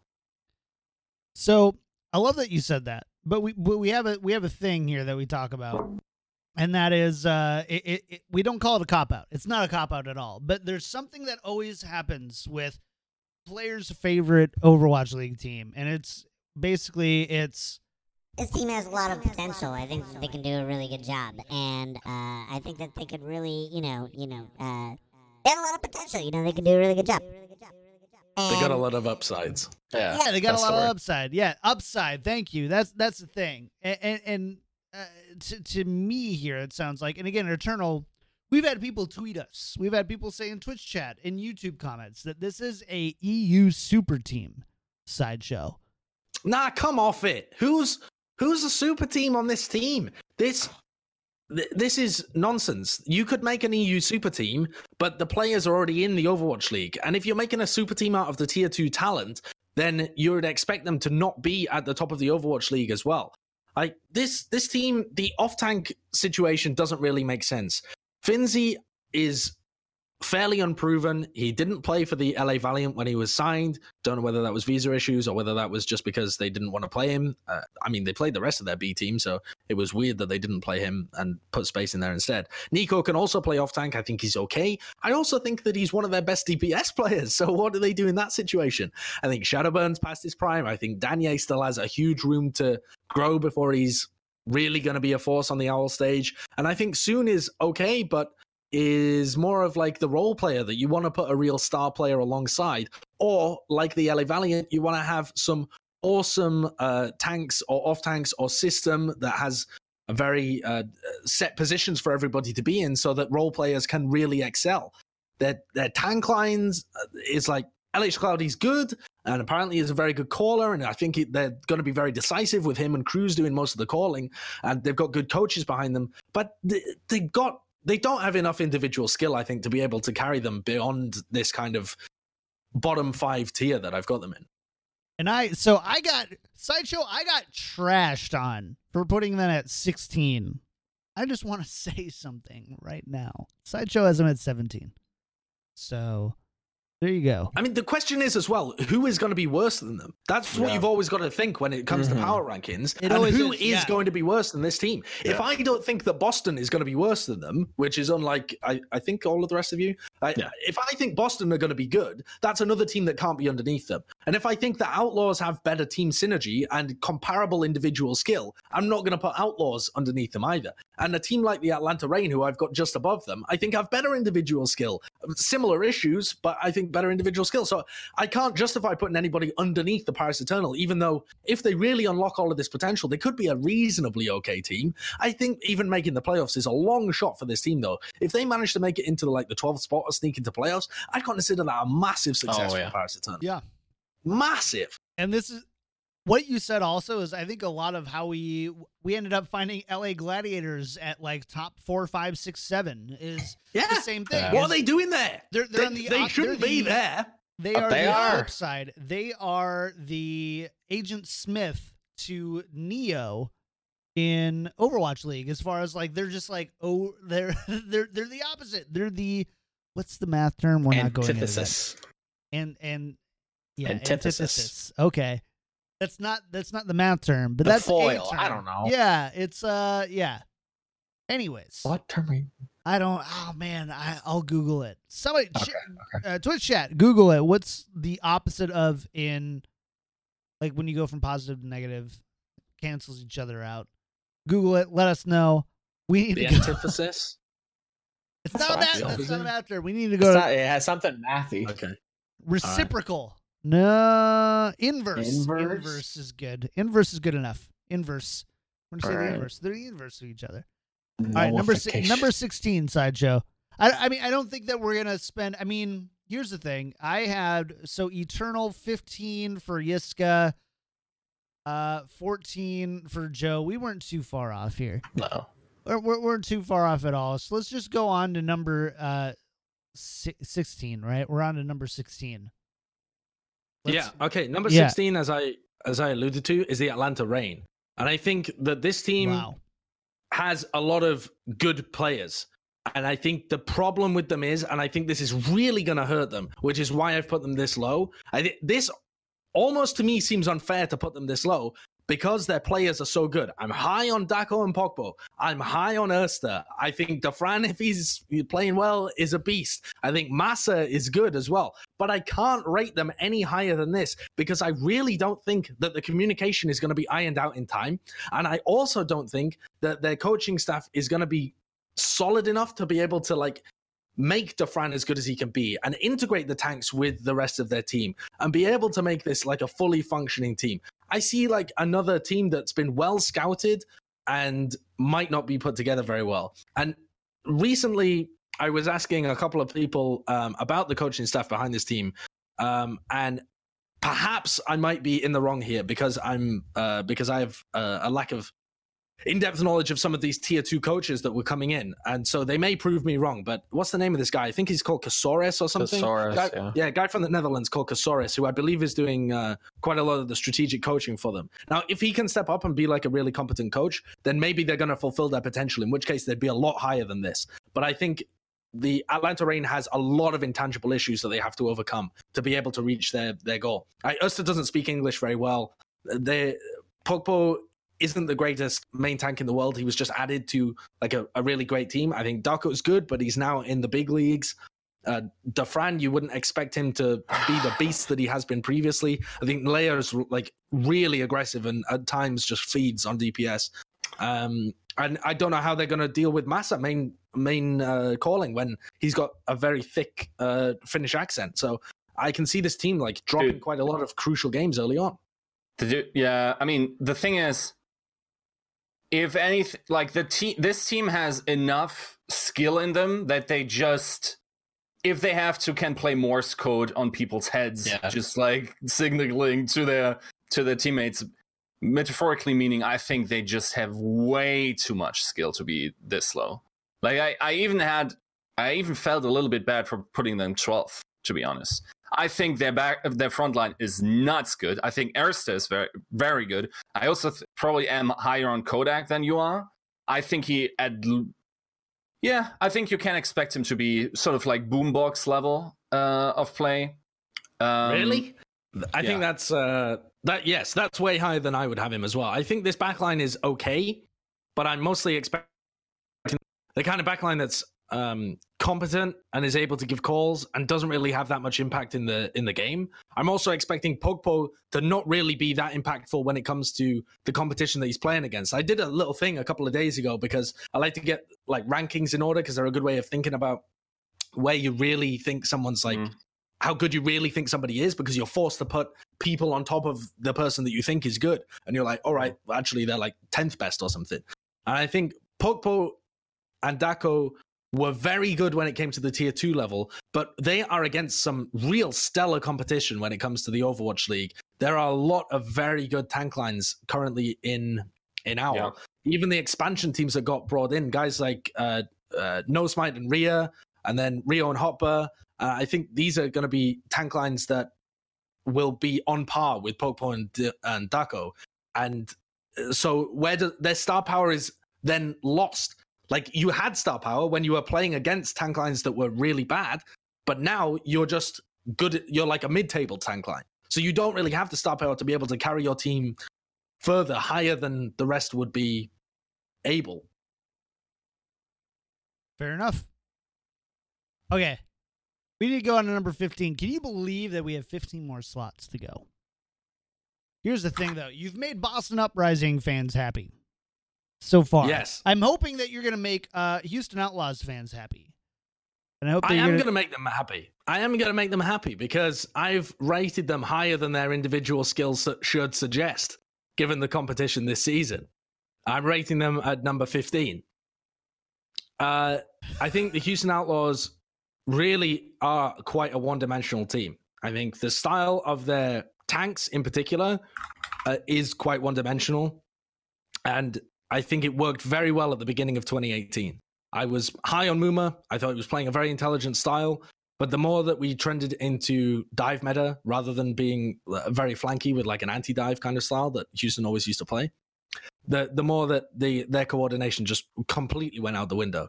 And so I feel if they're not able to correct that, they are going off of the advantage of experience and just being able to play as a team better than a lot of these rosters. If you ranked the support lines in Owl, Rawkus and Bani and Boink would be almost at the bottom. Like if you're being genuinely honest, even the Houston fans, how do you rank them over a lot of these new uh, support lines that have been brought into the league?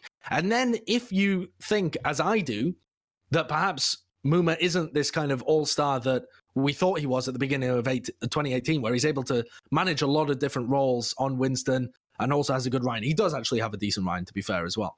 And he has a good Winston as long as the meta fits him. but if you believe that, then that's a tank line and a support line that really aren't that good compared to the rest of the league. And then you have DPS problems that you've had all season long that I hope they've tried to fix coming into next season. So if it's a tank meta, it's probably better for this team, something that requires a bit more coordination. But if we get back to dive and stuff, Houston Outlaws are going to be really struggling, I think. I think we mostly agree. I think on average we we agree with that assessment. Yeah, We're not gonna we're not gonna jump on on it too much here because we have so many more to go. Let's go to number fourteen, uh, Josh. Number 14, I've got the Shanghai Dragons. Mm. And this might be low for some people because they're What looking about at KongDoo Panthera and they're looking at like how uh, how well they did in contenders Korea. But this isn't KongDoo Panthera and this isn't that meta. I think they've got some issues at off tank. I think they had worse issues at off tank when they were playing in KongDoo Panthera. They had Ding playing it, and that was just why. they were just I don't know. They played Brigitte half Yeah. the time, so Yeah. God knows how they made that work. Honestly, credit to their coaching staff and credit to their team for being able to being able to make that work. But the Shanghai Dragons have now got Guardian, who is not that great, and and uh, Giga, who's okay, but given the other off tanks that have come into the league, now is starting to slip down the table. I previously only had her at maybe out of the 12th, maybe like say say like the 12 starting main, uh, off tanks. I probably had her at something like uh, seventh or eighth. I think she starts to slip down the table as well. Fearless, I'm not sure how well he's going to work. I previously rated him pretty high in 2017, but who knows what's happened to him. And then they've also got some uh, holes in their support line and their DPS as well. Their support line, I think, is okay, but I don't think it was ever going to carry them. And I think if you're looking for a mid table position, then they are mid table supports. And I think their support line is strange. Ding is an excellent Pharah, but he doesn't have much else. Young Jin doesn't have much apart from Brigitte, and sometimes isn't that great on Brigitte. DM's a talent, but he's just spent the last year styling on Pacific people, and I don't really know how good he is. And Diya speaks Chinese, so good luck to him.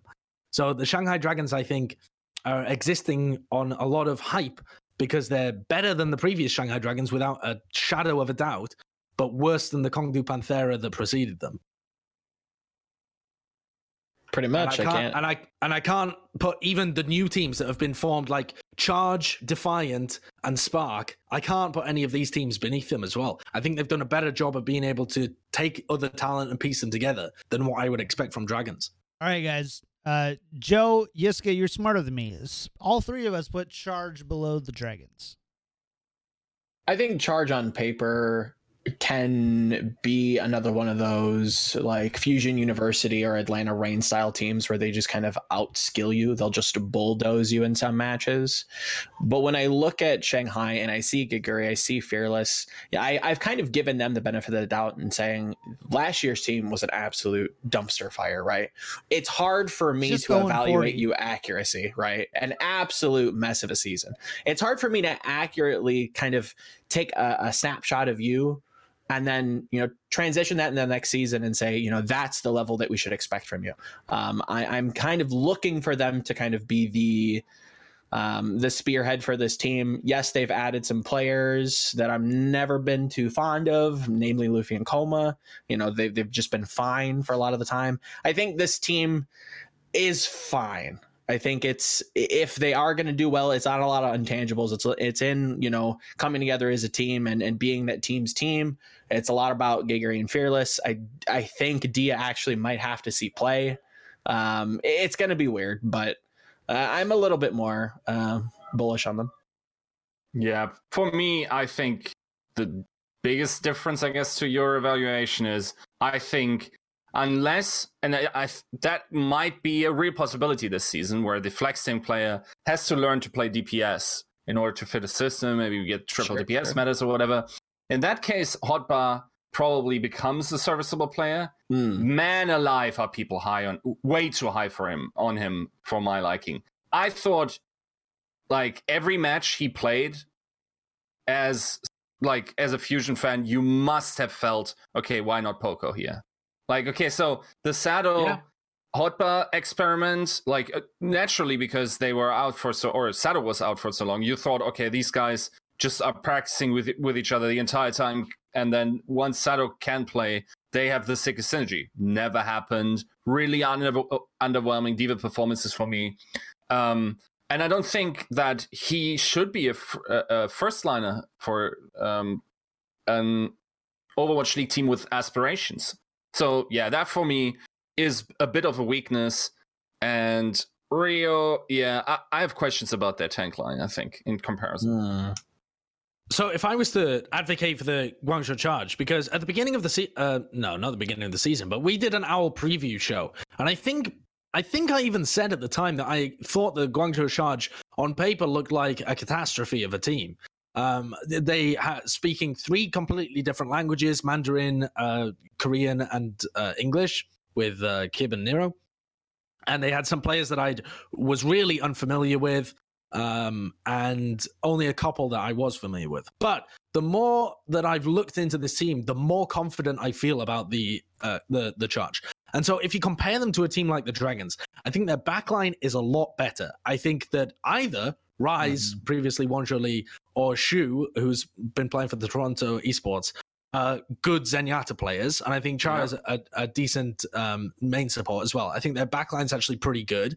Yeah. I think their tank line is is probably going to be mid-table to slightly underneath and which is about the rank that I have them as well. I think Rio is a fairly competent, safe main tank, and then I think uh, Hopper is okay on the off tank, and then uh, Happy is an absolute beast. Happy is a nut, and then Eileen, if they manage to integrate the Chinese players, is very good as well. Very aggressive, but very good.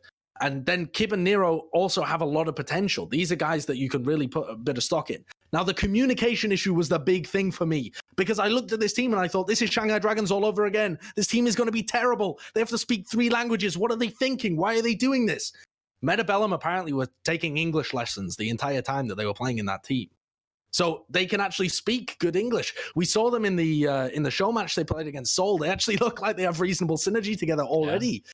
This is not a disaster of a team, I think. And I previously thought that it was. So I'm much higher on the charge. I think Happy can do big work for this team. I think the backline are going to be quite strong, honestly, when you compare them to everybody else. And I think they've got players that they can really like lean on in the future. Like Nero can honestly be pretty good. I think Eileen can be pretty good if they integrate him. Kid plays a lot of these weird roles very well. The Hog, the Brigitte, he can occasionally play Genji for them if Eileen can't.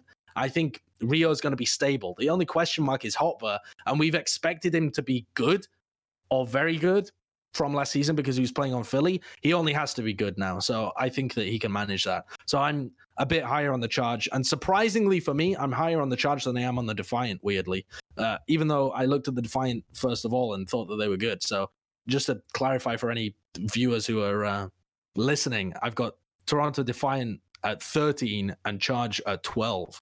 So I've actually got the charge slightly higher. I was just talking about them because that's uh, the opposite of the Dragons pick for everybody else. Mm. And that was the last time Sideshow was ever able to access winstonslab.com. So, uh, yeah, basically, Barroi not happy about that one, uh, I'm sure. He does put, so you do put with with this, you put the, um, sorry, the Toronto Defiant uh, lower than the rest of us. Mm. Yes, uh, by a little I, bit, but, but only think... by a couple spaces, and that's okay. Yeah, I think they're going to be a good team. I think there's just too many unknowns to be able to rate them like fairly that high. I think they've got good pieces. They just rely on all of their scouting working really well. And I'm worried about their second DPS as well. I think Ivy's good. I, am I've been talking with Dream a lot, and uh, Dream's mega high on this guy. I don't think I've watched as much of his VODs as uh, Dream has, certainly. But I think Ivy's going to be good. I don't know whether he's going to be like a world class player at the end of 2019. We'll we'll have to see. But I don't think that Stellar or Asher are really going to be great DPS partners for him. So I don't know whether this DPS line is really going to be able to be like great for the Toronto Defiant. Um, a good thing for the Defiant is that their coaching staff in general, it seems, doesn't really believe that um, that the Toronto Defiant needs to be carried by their DPS. Even though Ivy's a nut, they would be perfectly happy, I think, with Stellar Russia just being competent because they want Yakpung and Envy to be the carries. Uh, I haven't seen that personally from Yakpung. I'm just kind of believing in their coaching staff, but that's why I had to put them lower. Is just I I have seen a lot of mistakes from Envy when I was watching last season of the Overwatch League. He's incredibly aggressive and he followed Fate around and was very competent when they were having set plays and when he was following Fate around.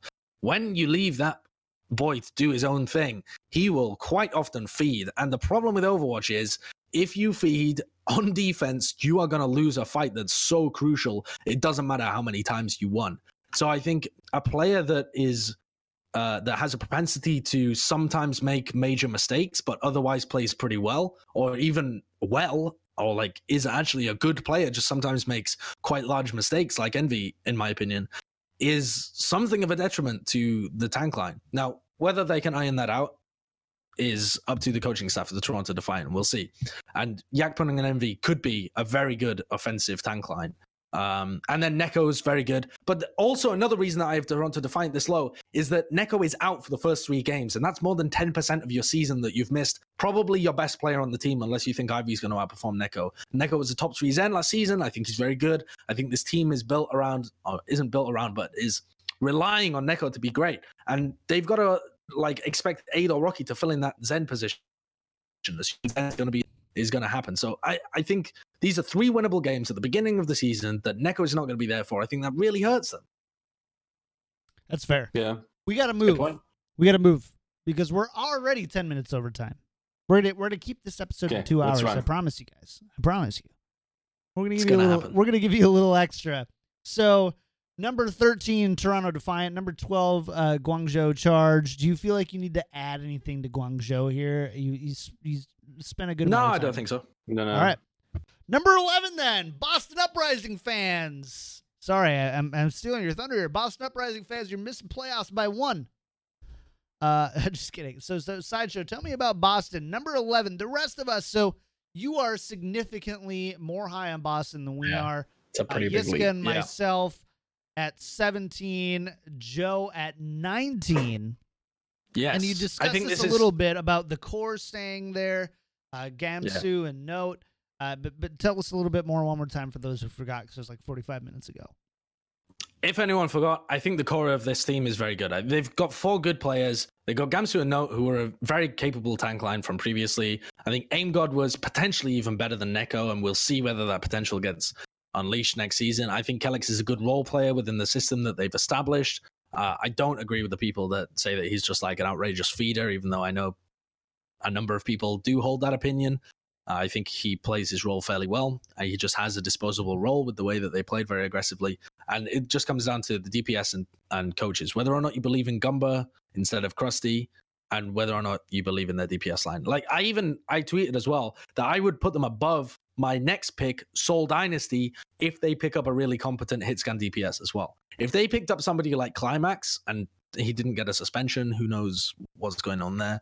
Um, and he was able to play these first few games where Colourhex can't. Like I would put them above Seoul as well. I think this team is was previously fifth, outperformed everyone's expectations. I think they're going to do it again. I think they're still worse than they were last season compared to the competition. That's why Hmm. I've slipped them from fifth down to 12th, or possibly, uh, sorry, 11th, or maybe 10th. But I don't think they're going to be as bad. Mm, I don't see. I just don't see it. I, I agree with you. You do you do kind of sway me a little bit with uh, the stylistic difference between a lot of teams in the way that they play dive and Boston's kind of like 6-0 dive where they would have Kellex join them um, very aggressively and he would you know it was expendable so you know that that does make a lot of sense but I like no, I think Gamsu's fine and then I look at the rest of the expansion teams I'm like is that enough I, I don't see it. I don't think that this team is is going to be as strong. I agree. I, I think that their tank line is the best part about that team, and it was middling. Middling. yeah. So, to to me it isn't as outrageous of a statement simply because i think just with one argument the differences in my ranking and Sideshow's ranking are easily justifiable, and it's, simply how good is Krusty, and how good is the rest of the coaching stuff. And depending where you fall on that, of course, be- because of the articles we wrote, we have some insight into that structure. I tended to um, give Krusty possibly a little bit too much, but then again, we'll we will see how it turns out. Um, it uh, my understanding is that he was still like the strategical um, mastermind for that team, and also at least with the competent players acting head coach. And now that he's not there anymore, I think there's a big hole to fill. And uh, yeah, we will see. We'll see. Boston up. We could probably do a whole episode about the Boston Uprising and and where to place them and and a lot because they're a really interesting team, right? There's a team that came into season one very ranked very low, very Mhm. very low. They didn't have uh, a lot of players that people were familiar with, and uh, their preseason power rankings really suffered from that season one they blow away expectations right? That's that's the idea is they blow away expectations they finish uh whatever top five. I'm sorry i don't have the exact listings but but they finish really strong here far above where most uh sane analysts had placed them outside of people in the boston uprising organization and then they get rid of uh, three quarters of their roster, including their uh, head, uh, Krusty, uh, head coach, not head coach, whatever. Now we come into season two, and it- it's a brand new thing, and we're looking down this barrel, the same exact barrel again. A bunch of players we don't really know or understand. Some analysts, I would say myself being one of them, saying I, I'm not a believer. I would say season one more of a fluke than season two more of an establishment. You know, season three, if they do the same thing season one, season two, season three, no matter what they do, right? They got to be, they're going to be a top five team. They're just going to be. But until then, and that's a lot where my rankings sat, is I, I, I'm just not a believer. I don't believe that one season is enough to prove that a system works, especially when you go from 10 and 0 to 4 and 6 over one stage. I just don't- I don't know if that we've had any other team that had fallen that far. NYXL the closest, falling what from like nine and one to seven and three, or something like that, from going from first Mm. to, to middling. I just I, I I don't I don't know, and so that that's where you know I come from looking at that. I don't think it's there. Obviously, that's not the only thing that's being gauged by Yiska and Joe. Uh, but you know, again, we talked about Krusty. We talked about that. We're gonna just do a whole Boston uprising thing. We might gonna- have to. We'll- get- we'll- we'll get just take- let's get Shake on the show. I'll Uh, send sure, I'll send sure. Shake a message and be like, Shake, come on the show. I don't I'm think I, I don't think I can get Huk, but but I've talked to Shake a few times. I think we could maybe get Shake. get Huk. I don't think so either. I don't I don't think so at all. We can't get Huk. yeah, I don't think that that's gonna happen. But I would love, you know, I, I I do think that there's a lot of questions. there are. They're, they're shrouded in mystery in a lot of ways, right? And we we can speculate all you want. Some people are really optimistic. They did it season one. Why can't they do it season two? Other people are like, yeah, they did it season one, but it's just one season, and it's the first season when there's the most movement. There's a lot mm. going on. Yeah, if if Huk comes out here and pulls off another playoff team uh, with with kind of a budget roster, you'll have an article in my inbox, and I I can't not ignore that. That's a, a huge storyline that you you can do this two seasons in a row, and you can now, at least for me, I feel safe in in you know kind of speaking to people and saying yes. Wh- Whatever you think about these players, when you put them in this environment, they tend to succeed. Whatever it is, I don't know. Whatever the secret sauce is, top five control, whatever Huk's got, it works.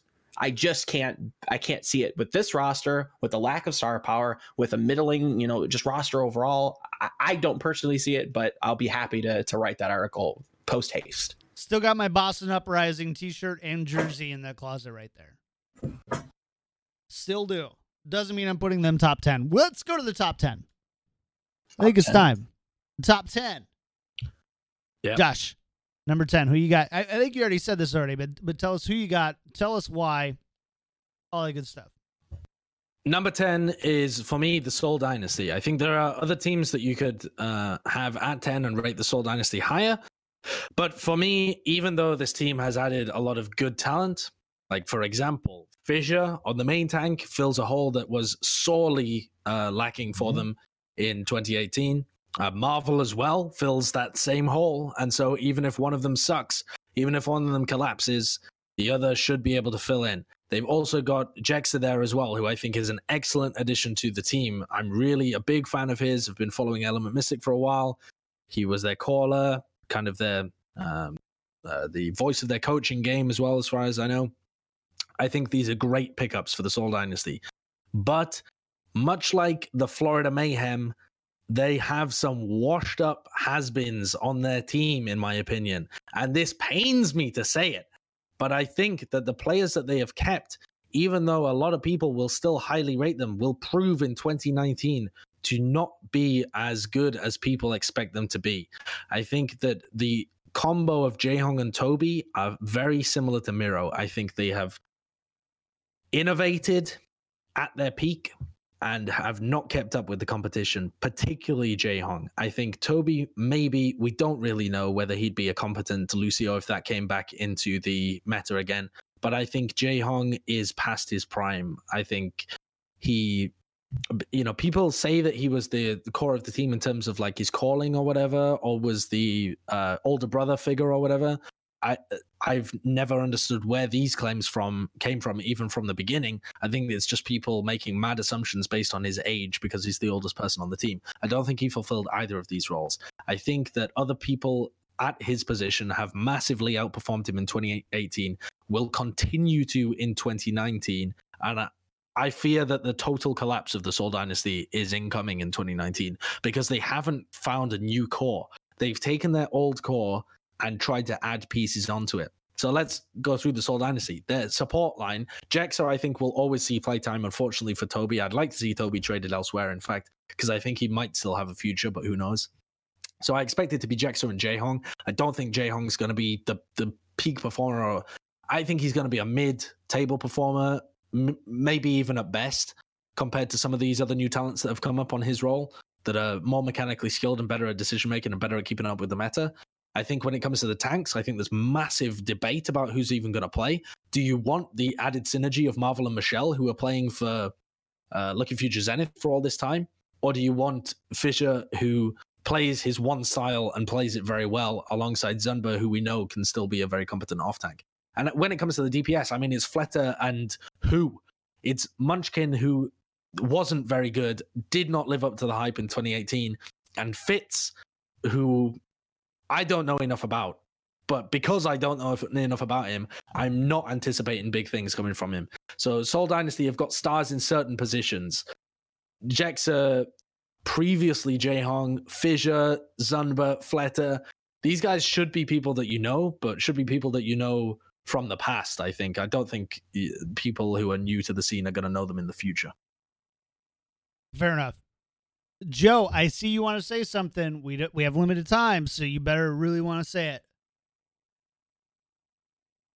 I I look at the the positives. I, I do agree that you know, do you add a very one dimensional and possibly um, kind of nuclear ro- like member to the roster that that could just collapse it and and just break it down or or or even fight with Drexa when it comes to calling, which was something that I kind of looked at. But the the, as much as I don't like to use the term, the upside, if it does work, right? If you can kind Yeah, of the congeal this roster together, is powerful. You know, Yes. if there's a meta Yeah. that does suit the backline, um, that that we can see Jae Hong return to his Ana, which was arguably his better pick. I think he could take a a, a page from someone like Elk's notebook, where because he is so strong on a pick, that you could argue. Uh, optimal strategy, right? Is the Zen the right choice? I don't think so. I've never been high on his Zen. I have been high on his Ana. So you could argue that putting him on the Ana in terms of this these these strange compositions might net them a little bit more comfort, a little bit more success. Um, and then that's where I kind of bump them up, up uh, slightly a little bit. You know, we're coming in. There's going to be different metas. There's going to be changes abound, no doubt. Um, I, I, I see it working a little bit better, but if it does fail, I do kind of have them roughly where where Sideshow has them at about tenth. I think they're they're right at the cutoff of playoff team, but there's a good chance that they might be able to slip down if if this roster just does not work. Fair enough. Fair enough. Let's go on to number nine here. Number nine, unanimously, unanimously, unanimously, Dallas Fuel. Number nine for us three. Let's see what Sideshow has. Number nine. Oh man. I got the Hangzhou Spark. I think um, this is the best of the new expansion teams that's been created anew. I have the Vancouver Titans, who are a new expansion team above them because it's Runaway, and I think they're going to be better. Um, but the Hangzhou Spark, I think, are going to be good. Now, I think perhaps I have them lower rated than other people. Um, uh, they have 2 Mhm. languages that they have to integrate. Guxue and Crystal, good players, very, very good players from China, would definitely be on any super team that you created from there.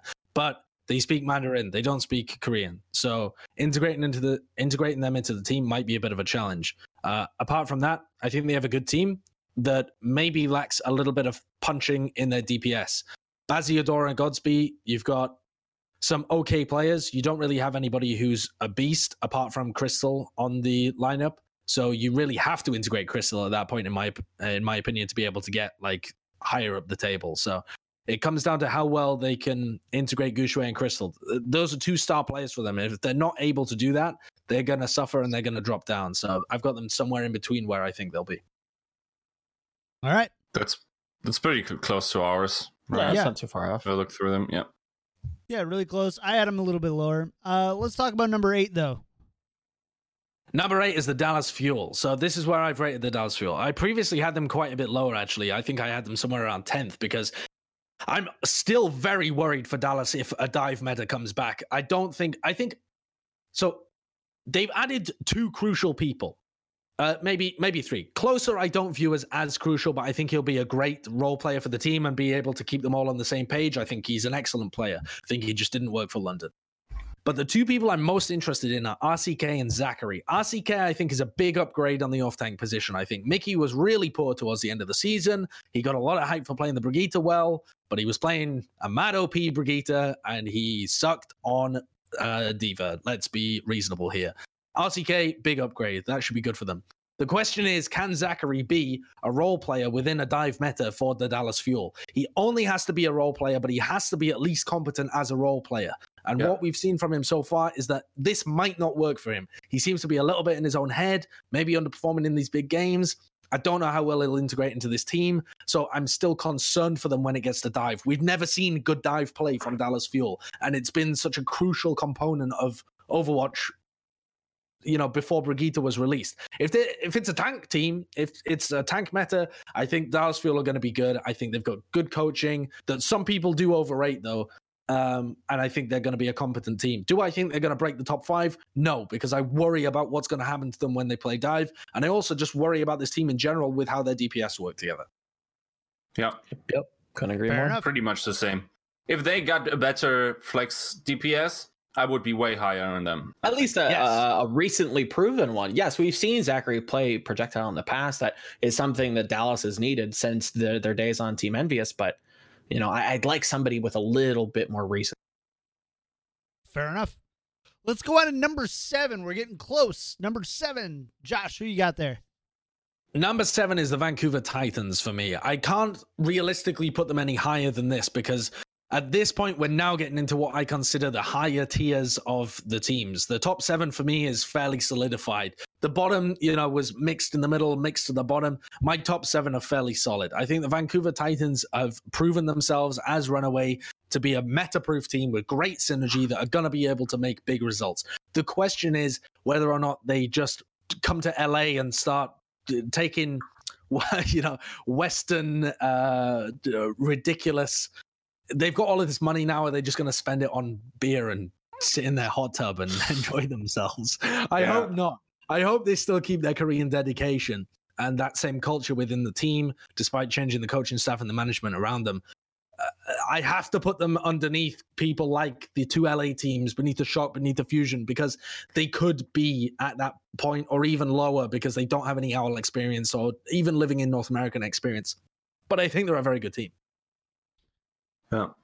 Fair enough. Yeah, I agree. I think that's like that. That's very much the same reasoning we cited in our episode when we evaluated the chart. Uh, sorry, the Titans. Yeah. I also don't think that Haksal and Stitch are as good as people give them credit No, for. not Yeah. at all. So I don't Not think they're going to be all. the Fair. smoke and steam. Yeah, totally. But- Yeah. They will probably still make it work. Yeah. I Fair agree. enough. All right, that was number seven. Number six. Who you got, Josh? Number six, I got the LA Valiant, and I'm still a lot higher on this team than I think quite a number of people are. I do not think this team even has the potential to dip down into the mid table. I think they have worked on their fundamentals enough and kept their core solid enough to the point where any dip down would be so random. Like these dips in consistency are not what LA Valiant showed us in 2018. They showed us they are consistently a good team that you have to be like at your peak or playing much better Overwatch to be able to overcome. They finished uh, second in the overall season. They finished fourth in the uh, in the playoffs. Yes, they've got a downgraded DPS and their coaches have disappeared, some of them, but they are still such a solid team that I don't understand how people can rate them any lower than like right around where the Gladiators, where the Titans, where the Fuel are. I think you're mad if you think the Valiant are going to be any worse than that, honestly. Joe, it, you're it mad. Sounds, Joe, it you're sounds mad. like there's a big uh, change in axioms for me specifically that a I haven't shown a lot of love to teams that have have just kind of uh, shed a lot of their good parts and haven't really retained anything. Yes, I do think that this is going to be your um, your, your stable roster like they were in season one. But I, I do think that the overall skill has increased and they have just remained the same. So for me, they they bumped down quite a considerable amount. And that's just that's just how I'm looking at the expansion teams, how people have added to their roster. I do think that the level has significant in, significantly increased, whereas the Valiant have arguably gotten worse for me. I think they've bled a lot of their good coaches. They've, They've lost gotten Soon, worse who was for a all great of star. us. Mm, Yeah, But I they, mean- they just dropped four or five slots rather than ten. It will be interesting to see when the authority clamp works from both sides with Moon for the Koreans and then okay, now I don't know if that's released, but the the Western guy from the for the Western um, team, right? And because once again, we know that Valiant, as basically every other team uh, in the Overwatch League, had some internal struggles there between their Western and uh, Korean players. So if if they can, you know, focus that down, that might work very well. But yes, I also question where their stra- uh, strategical coaching will come from. Maybe I just haven't paid close enough attention, but uh, losing, if I'm not mistaken, both Gamba and Demon, And Demon, should have Yes. should have hurt a lot, right? In that regard, that is In now theory, true, yeah. yes, right? exactly. So, in theory, um, but yeah, I mean, I also noticed, like, for me, this was just a placing of like, okay, I didn't clearly didn't understand something about Valiant. I know about what size that thing is. I will try to find out in season two what that thing is, but Yeah. I will put it on the scale uh, and try to, you know, whatever it is, it, it has weight, and therefore, like, they have to be up. I, I don't think it's that that crazy. I think they're just a fine team, and they've they've lost a lot of their, their role players. Again, soon an incredible objective player. Now we have agility, a KSF, and potentially, you know, Kariv. I, I Bunny, you, you play Tracer. I liked you when you were on BK Stars, homie. What are you doing now? I don't. It, it's so middling to me. I think they're fine. Maybe- I think they're maybe- perfectly fine. Maybe it's because everyone is toxic, and you know that particle that nobody found out, the Higgs boson. Maybe they have, maybe they have the Tox boson. Ah, and Oh, That's the, the thing we know about. Find out about Overwatch, like how it works. Unbelievable. I- there I we just go. We don't got our see it jumping out. Yiskism. Yiskism. yeah, we got that in there for one. We got to go. We got to keep going. Number four or number five. Sorry, we're in the top five now. Josh, Yep. this is important. My top five, uh, my fifth team is the LA Gladiators. And as we alluded to earlier, I'm not sure quite how the LA Gladiators snuck into this position, but I give them more credit than the teams below them and Yep. less credit than the teams above them. Therefore, they have to be in There this position. Yeah. Sorry. Yeah. I think- David, I'm sorry. We're all in agreement here. You're good. Yeah. You're be- I will Yeah. not temper my f- expectations. Yeah. Yeah. I Top think their five system or I sell all my gladiator stuff. The system works. They integrated Decay, and I think Decay and Surefour could be a really good DPS duo. I think Roar is a good replacement for Fissure, though I don't expect him to be like a beast. But it does open them up to different playstyles, and I think Exactly. their coaching has been okay. Uh, I don't see this team getting worse compared to the competition, and they could potentially improve. I think they haven't got like. I think the Valiant slipped a little bit, and the Gladiators remained this roughly the same, maybe a slight increase. So I think I've got to put them in five. I Yep. agree. Yeah. Let's let's go to number four. I think this is actually going to be a really good one to discuss. Number four, who you got there? Sideshow. Number four is the San Francisco Shock for me. And I know we're all high on the San Francisco Shock, and I think there's very good reason to be high. They've made fantastic upgrades across the board. They've got their checkbook, and they've just found somebody like the, all of their uh, big people that they had in that opening video that sponsored the team and stuff. And they've just passed around a checkbook, and people have been just putting their signatures on the line. They've made outrageous improvements from last season. They said coming into the league, season two is our season, and they've made the the acquirements that they need. Krusty, great. Uh, enormous upgrades like striker, for example. The only um, position that's perhaps poor is a super and smurf on main tank, but I think they're going to be able to more than make up for that.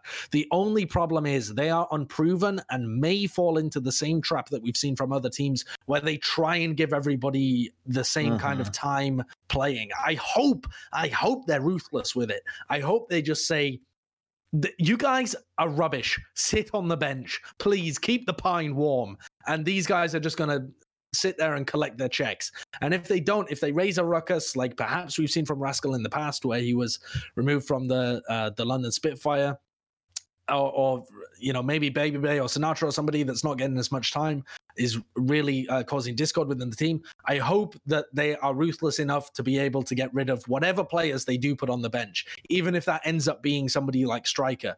I hope that they don't allow this internal discord to m- ruin what could be a fantastic team that has the potential to win the season. Yep. But Yeah. I can only put them in fourth because they're so unproven. Like we are putting so much Thank stock you. into their on paper ability. Yeah. That's why I couldn't put them in top three, Josh.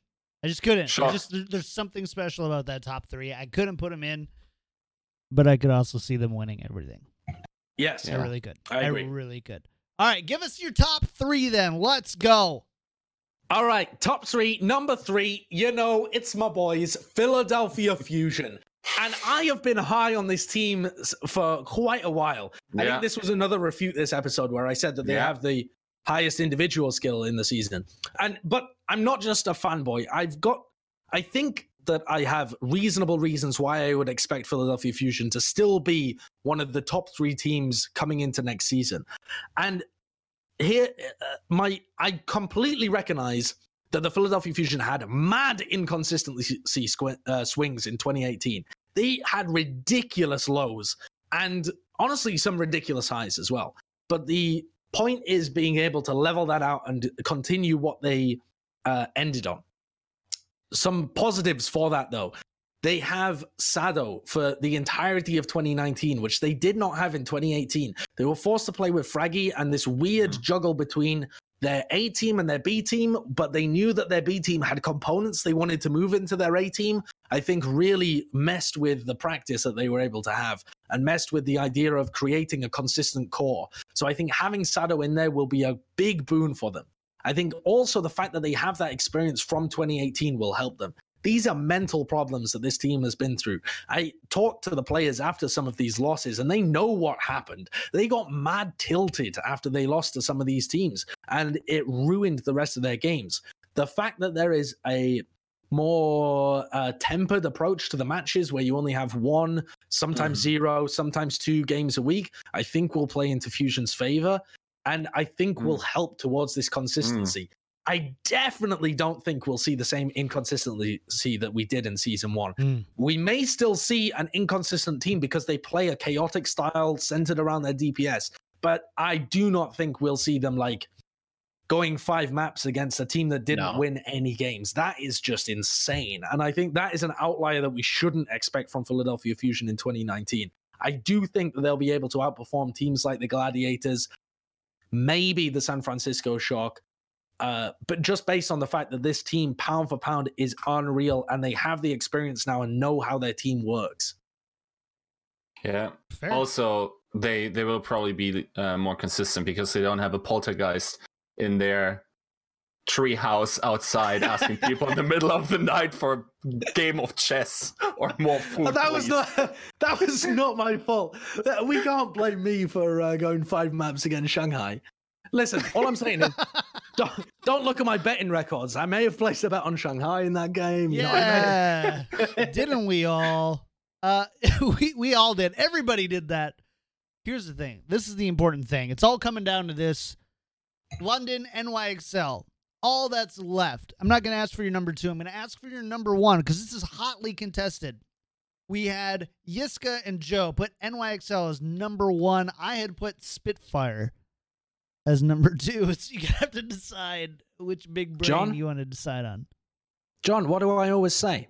I always say you've got the wrinkly brain of a giant walnut inside your cranium. I always say you have got just the most uh, incredibly wrinkled cranium I've ever seen in my life. Now, I'm going to go with the London Spitfire here, and I think that it's really a toss up between the two of them. But the reason that I'm going with London is that I think the the London Spitfire had the team that was able to reach the highest peaks throughout the season. And there were limiting factors as to why they did Oh. not reach those peaks. And those limiting factors were a lot of dissension within their team, which they have completely removed, as in they've cut all the players that were poor and removed that internal conflict. And also, a theory that I have as well is when you look at the playoffs and you see the difference between Bdosin and Closer playing together, two players that are known to have very decisive personalities and call a lot within the team. When they remove one of them, the one that's less mechanically skilled, that would be closer, and they bring in Nuss and they rely on Bdosin's shot calling and actually have a system that they can work with, they excelled. And the difference between one game and the other was night and day. And so I think that this diff- this complete removal of the internal conflict is going to go a long way to improving the London Spitfire. And when you consider how good they were, even with all of these crazy highs and lows in the regular season, I think as long as they remove some of the lows, the London Spitfire should be what you consider your defending champions for 2019. They've also got a really talented main coach, uh, like Coach 815, who I put quite a bit of stock in, or even though I have really not been involved in any of the games that he's coached in the past. I just think they have an insane roster. Gesture, Fury has come on a huge amount. I think Gesture and Fury easily the best tank line in the league. I think Profit's the best individual player. I think they've got a very good support line as well. I'm interested to see what Krillin can do and what Guard can add to the team. I think this is the team to beat in 2019. Ah. You're correct. Did you did you hear the the attentive refute this listener Mhm. will have heard that he gave in and said that London had the highest potential peaks in the Overwatch League season one. You hear that? Do you know what? I'll give you that one. I'll give you that. I won all the rest. so I have to give one. yes, One you, you won Jjonak. Yes, you won Jjonak. I give you that much. And NYXL. I won I- everything about NYXL. Uh, NYXL you did as well, yeah. S but are you going to predict Krillin to be the next Jjonak? No. No, I am not going to predict. Krillin. Oh, you. Oh, he didn't Oh, take the I think- He I think take he'll be bait. good though. I think the weird thing is like any team that's at that kind of level that picks up some random guy from the ladder has to have acknowledged some ridiculous talent. Like you mm. can't just think that they've picked up some. When you look at the Washington Justice, like yeah, you can think they just picked up scrubs because either they don't have the money or they don't have the skill to be able to scout. But when you look at the London and everybody else have scouted and then they pick up some random. You got to give them a bit of credit. Like they must have seen Yeah. something in trials. It's reasonable, even without any empirical evidence, to give them the benefit of the doubt in that context. I but I don't think he's going to be the next Jonah. I think Bdosin will stay there because he's the caller as well. So, if anything, I can see him replacing Nuss actually because he used to play a bit of Mercy. This this is the man that won the Powerball 350 million and isn't investing it in more lottery tickets. I got away with it. double, double it. Let's go. Yeah. All right, we got to get out of here. There it is. Your top twenty sideshow. Uh, your your your your power rankings. So Yeah. It was it was it was magical. It was amazing. It was great. Here's the thing though, we are tied for Spitfire's number one, NYXL's number two. So it means that Dpei, when you come on the show next week, you're gonna have to tell us you're gonna have to pick one over the other. Who you think the best one is? I know you work for the classic. It's Gladiators. the tiebreaker. I don't even care. You're tie breaking. You're tie breaking next week. So make sure to tune in for that. Next week, Dpei, head coach of the LA Gladiators, is going to be on the show with us. Joe, you're going to be gone. Yes, You're I will gone the out next of town. two weeks. Yep, yep. I've got a got a got a got a plane to catch. Fair enough. I get it. You got got to live that uh, first class Overwatch reporter Whoa, life. whoa, whoa! whoa! Flying flying Delta business class all the way. Sideshow. I don't know what Sideshow's doing. He's just Well, rubbing, you and your rubbing dog the have mic. the same haircut. I think he may have unplugged his headset. I, I mean, there's definitely noise coming from that. Sorry, audio listeners. There's nothing I can do about that, but I don't even care. It's kind of nice. Apologies. It's soothing. it's soothing. Soothing. That's what I was going for. It is soothing. It is nice. Oh man. So sideshow, I, I, I got to thank you again for being on the show. Uh, really quickly, where wh- what are you up? What are you up to these days? What am I up to? Uh, I've recently been posting some keys to victory for the all of the Overwatch League teams on owl.com. So if you're interested, um, even the ones that I don't think will do that well, I've been noting the positives for them. So if you're a fan of any of the teams that I rated uh, low in terms of my power rankings, you can jump on the OverwatchLeague.com over the next couple of weeks before the season begins, and you can find out the uh, silver linings that I believe, or the stuff that they have to work on, the challenges that they'll face. Uh, so the stuff that you can tweet about or look forward to over the season. There you have it right there. Make make sure to follow Sideshow at Sideshow Gaming on Twitter and everywhere else. He's everywhere. I'm sure this won't the last won't be the last time that you'll have him on Tactical Crouch or Overwatch League Daily or whatever we end up deciding to do. Follow Yiska at Yiska out. Check that next thinking it over because I'm sure it'll be spicy at Volamel at Volamel and myself at Kick Tripod. Thank you all for tuning in for this episode. We're gonna get out of here. We're going to see you next week with Dpei. See you guys. Bye.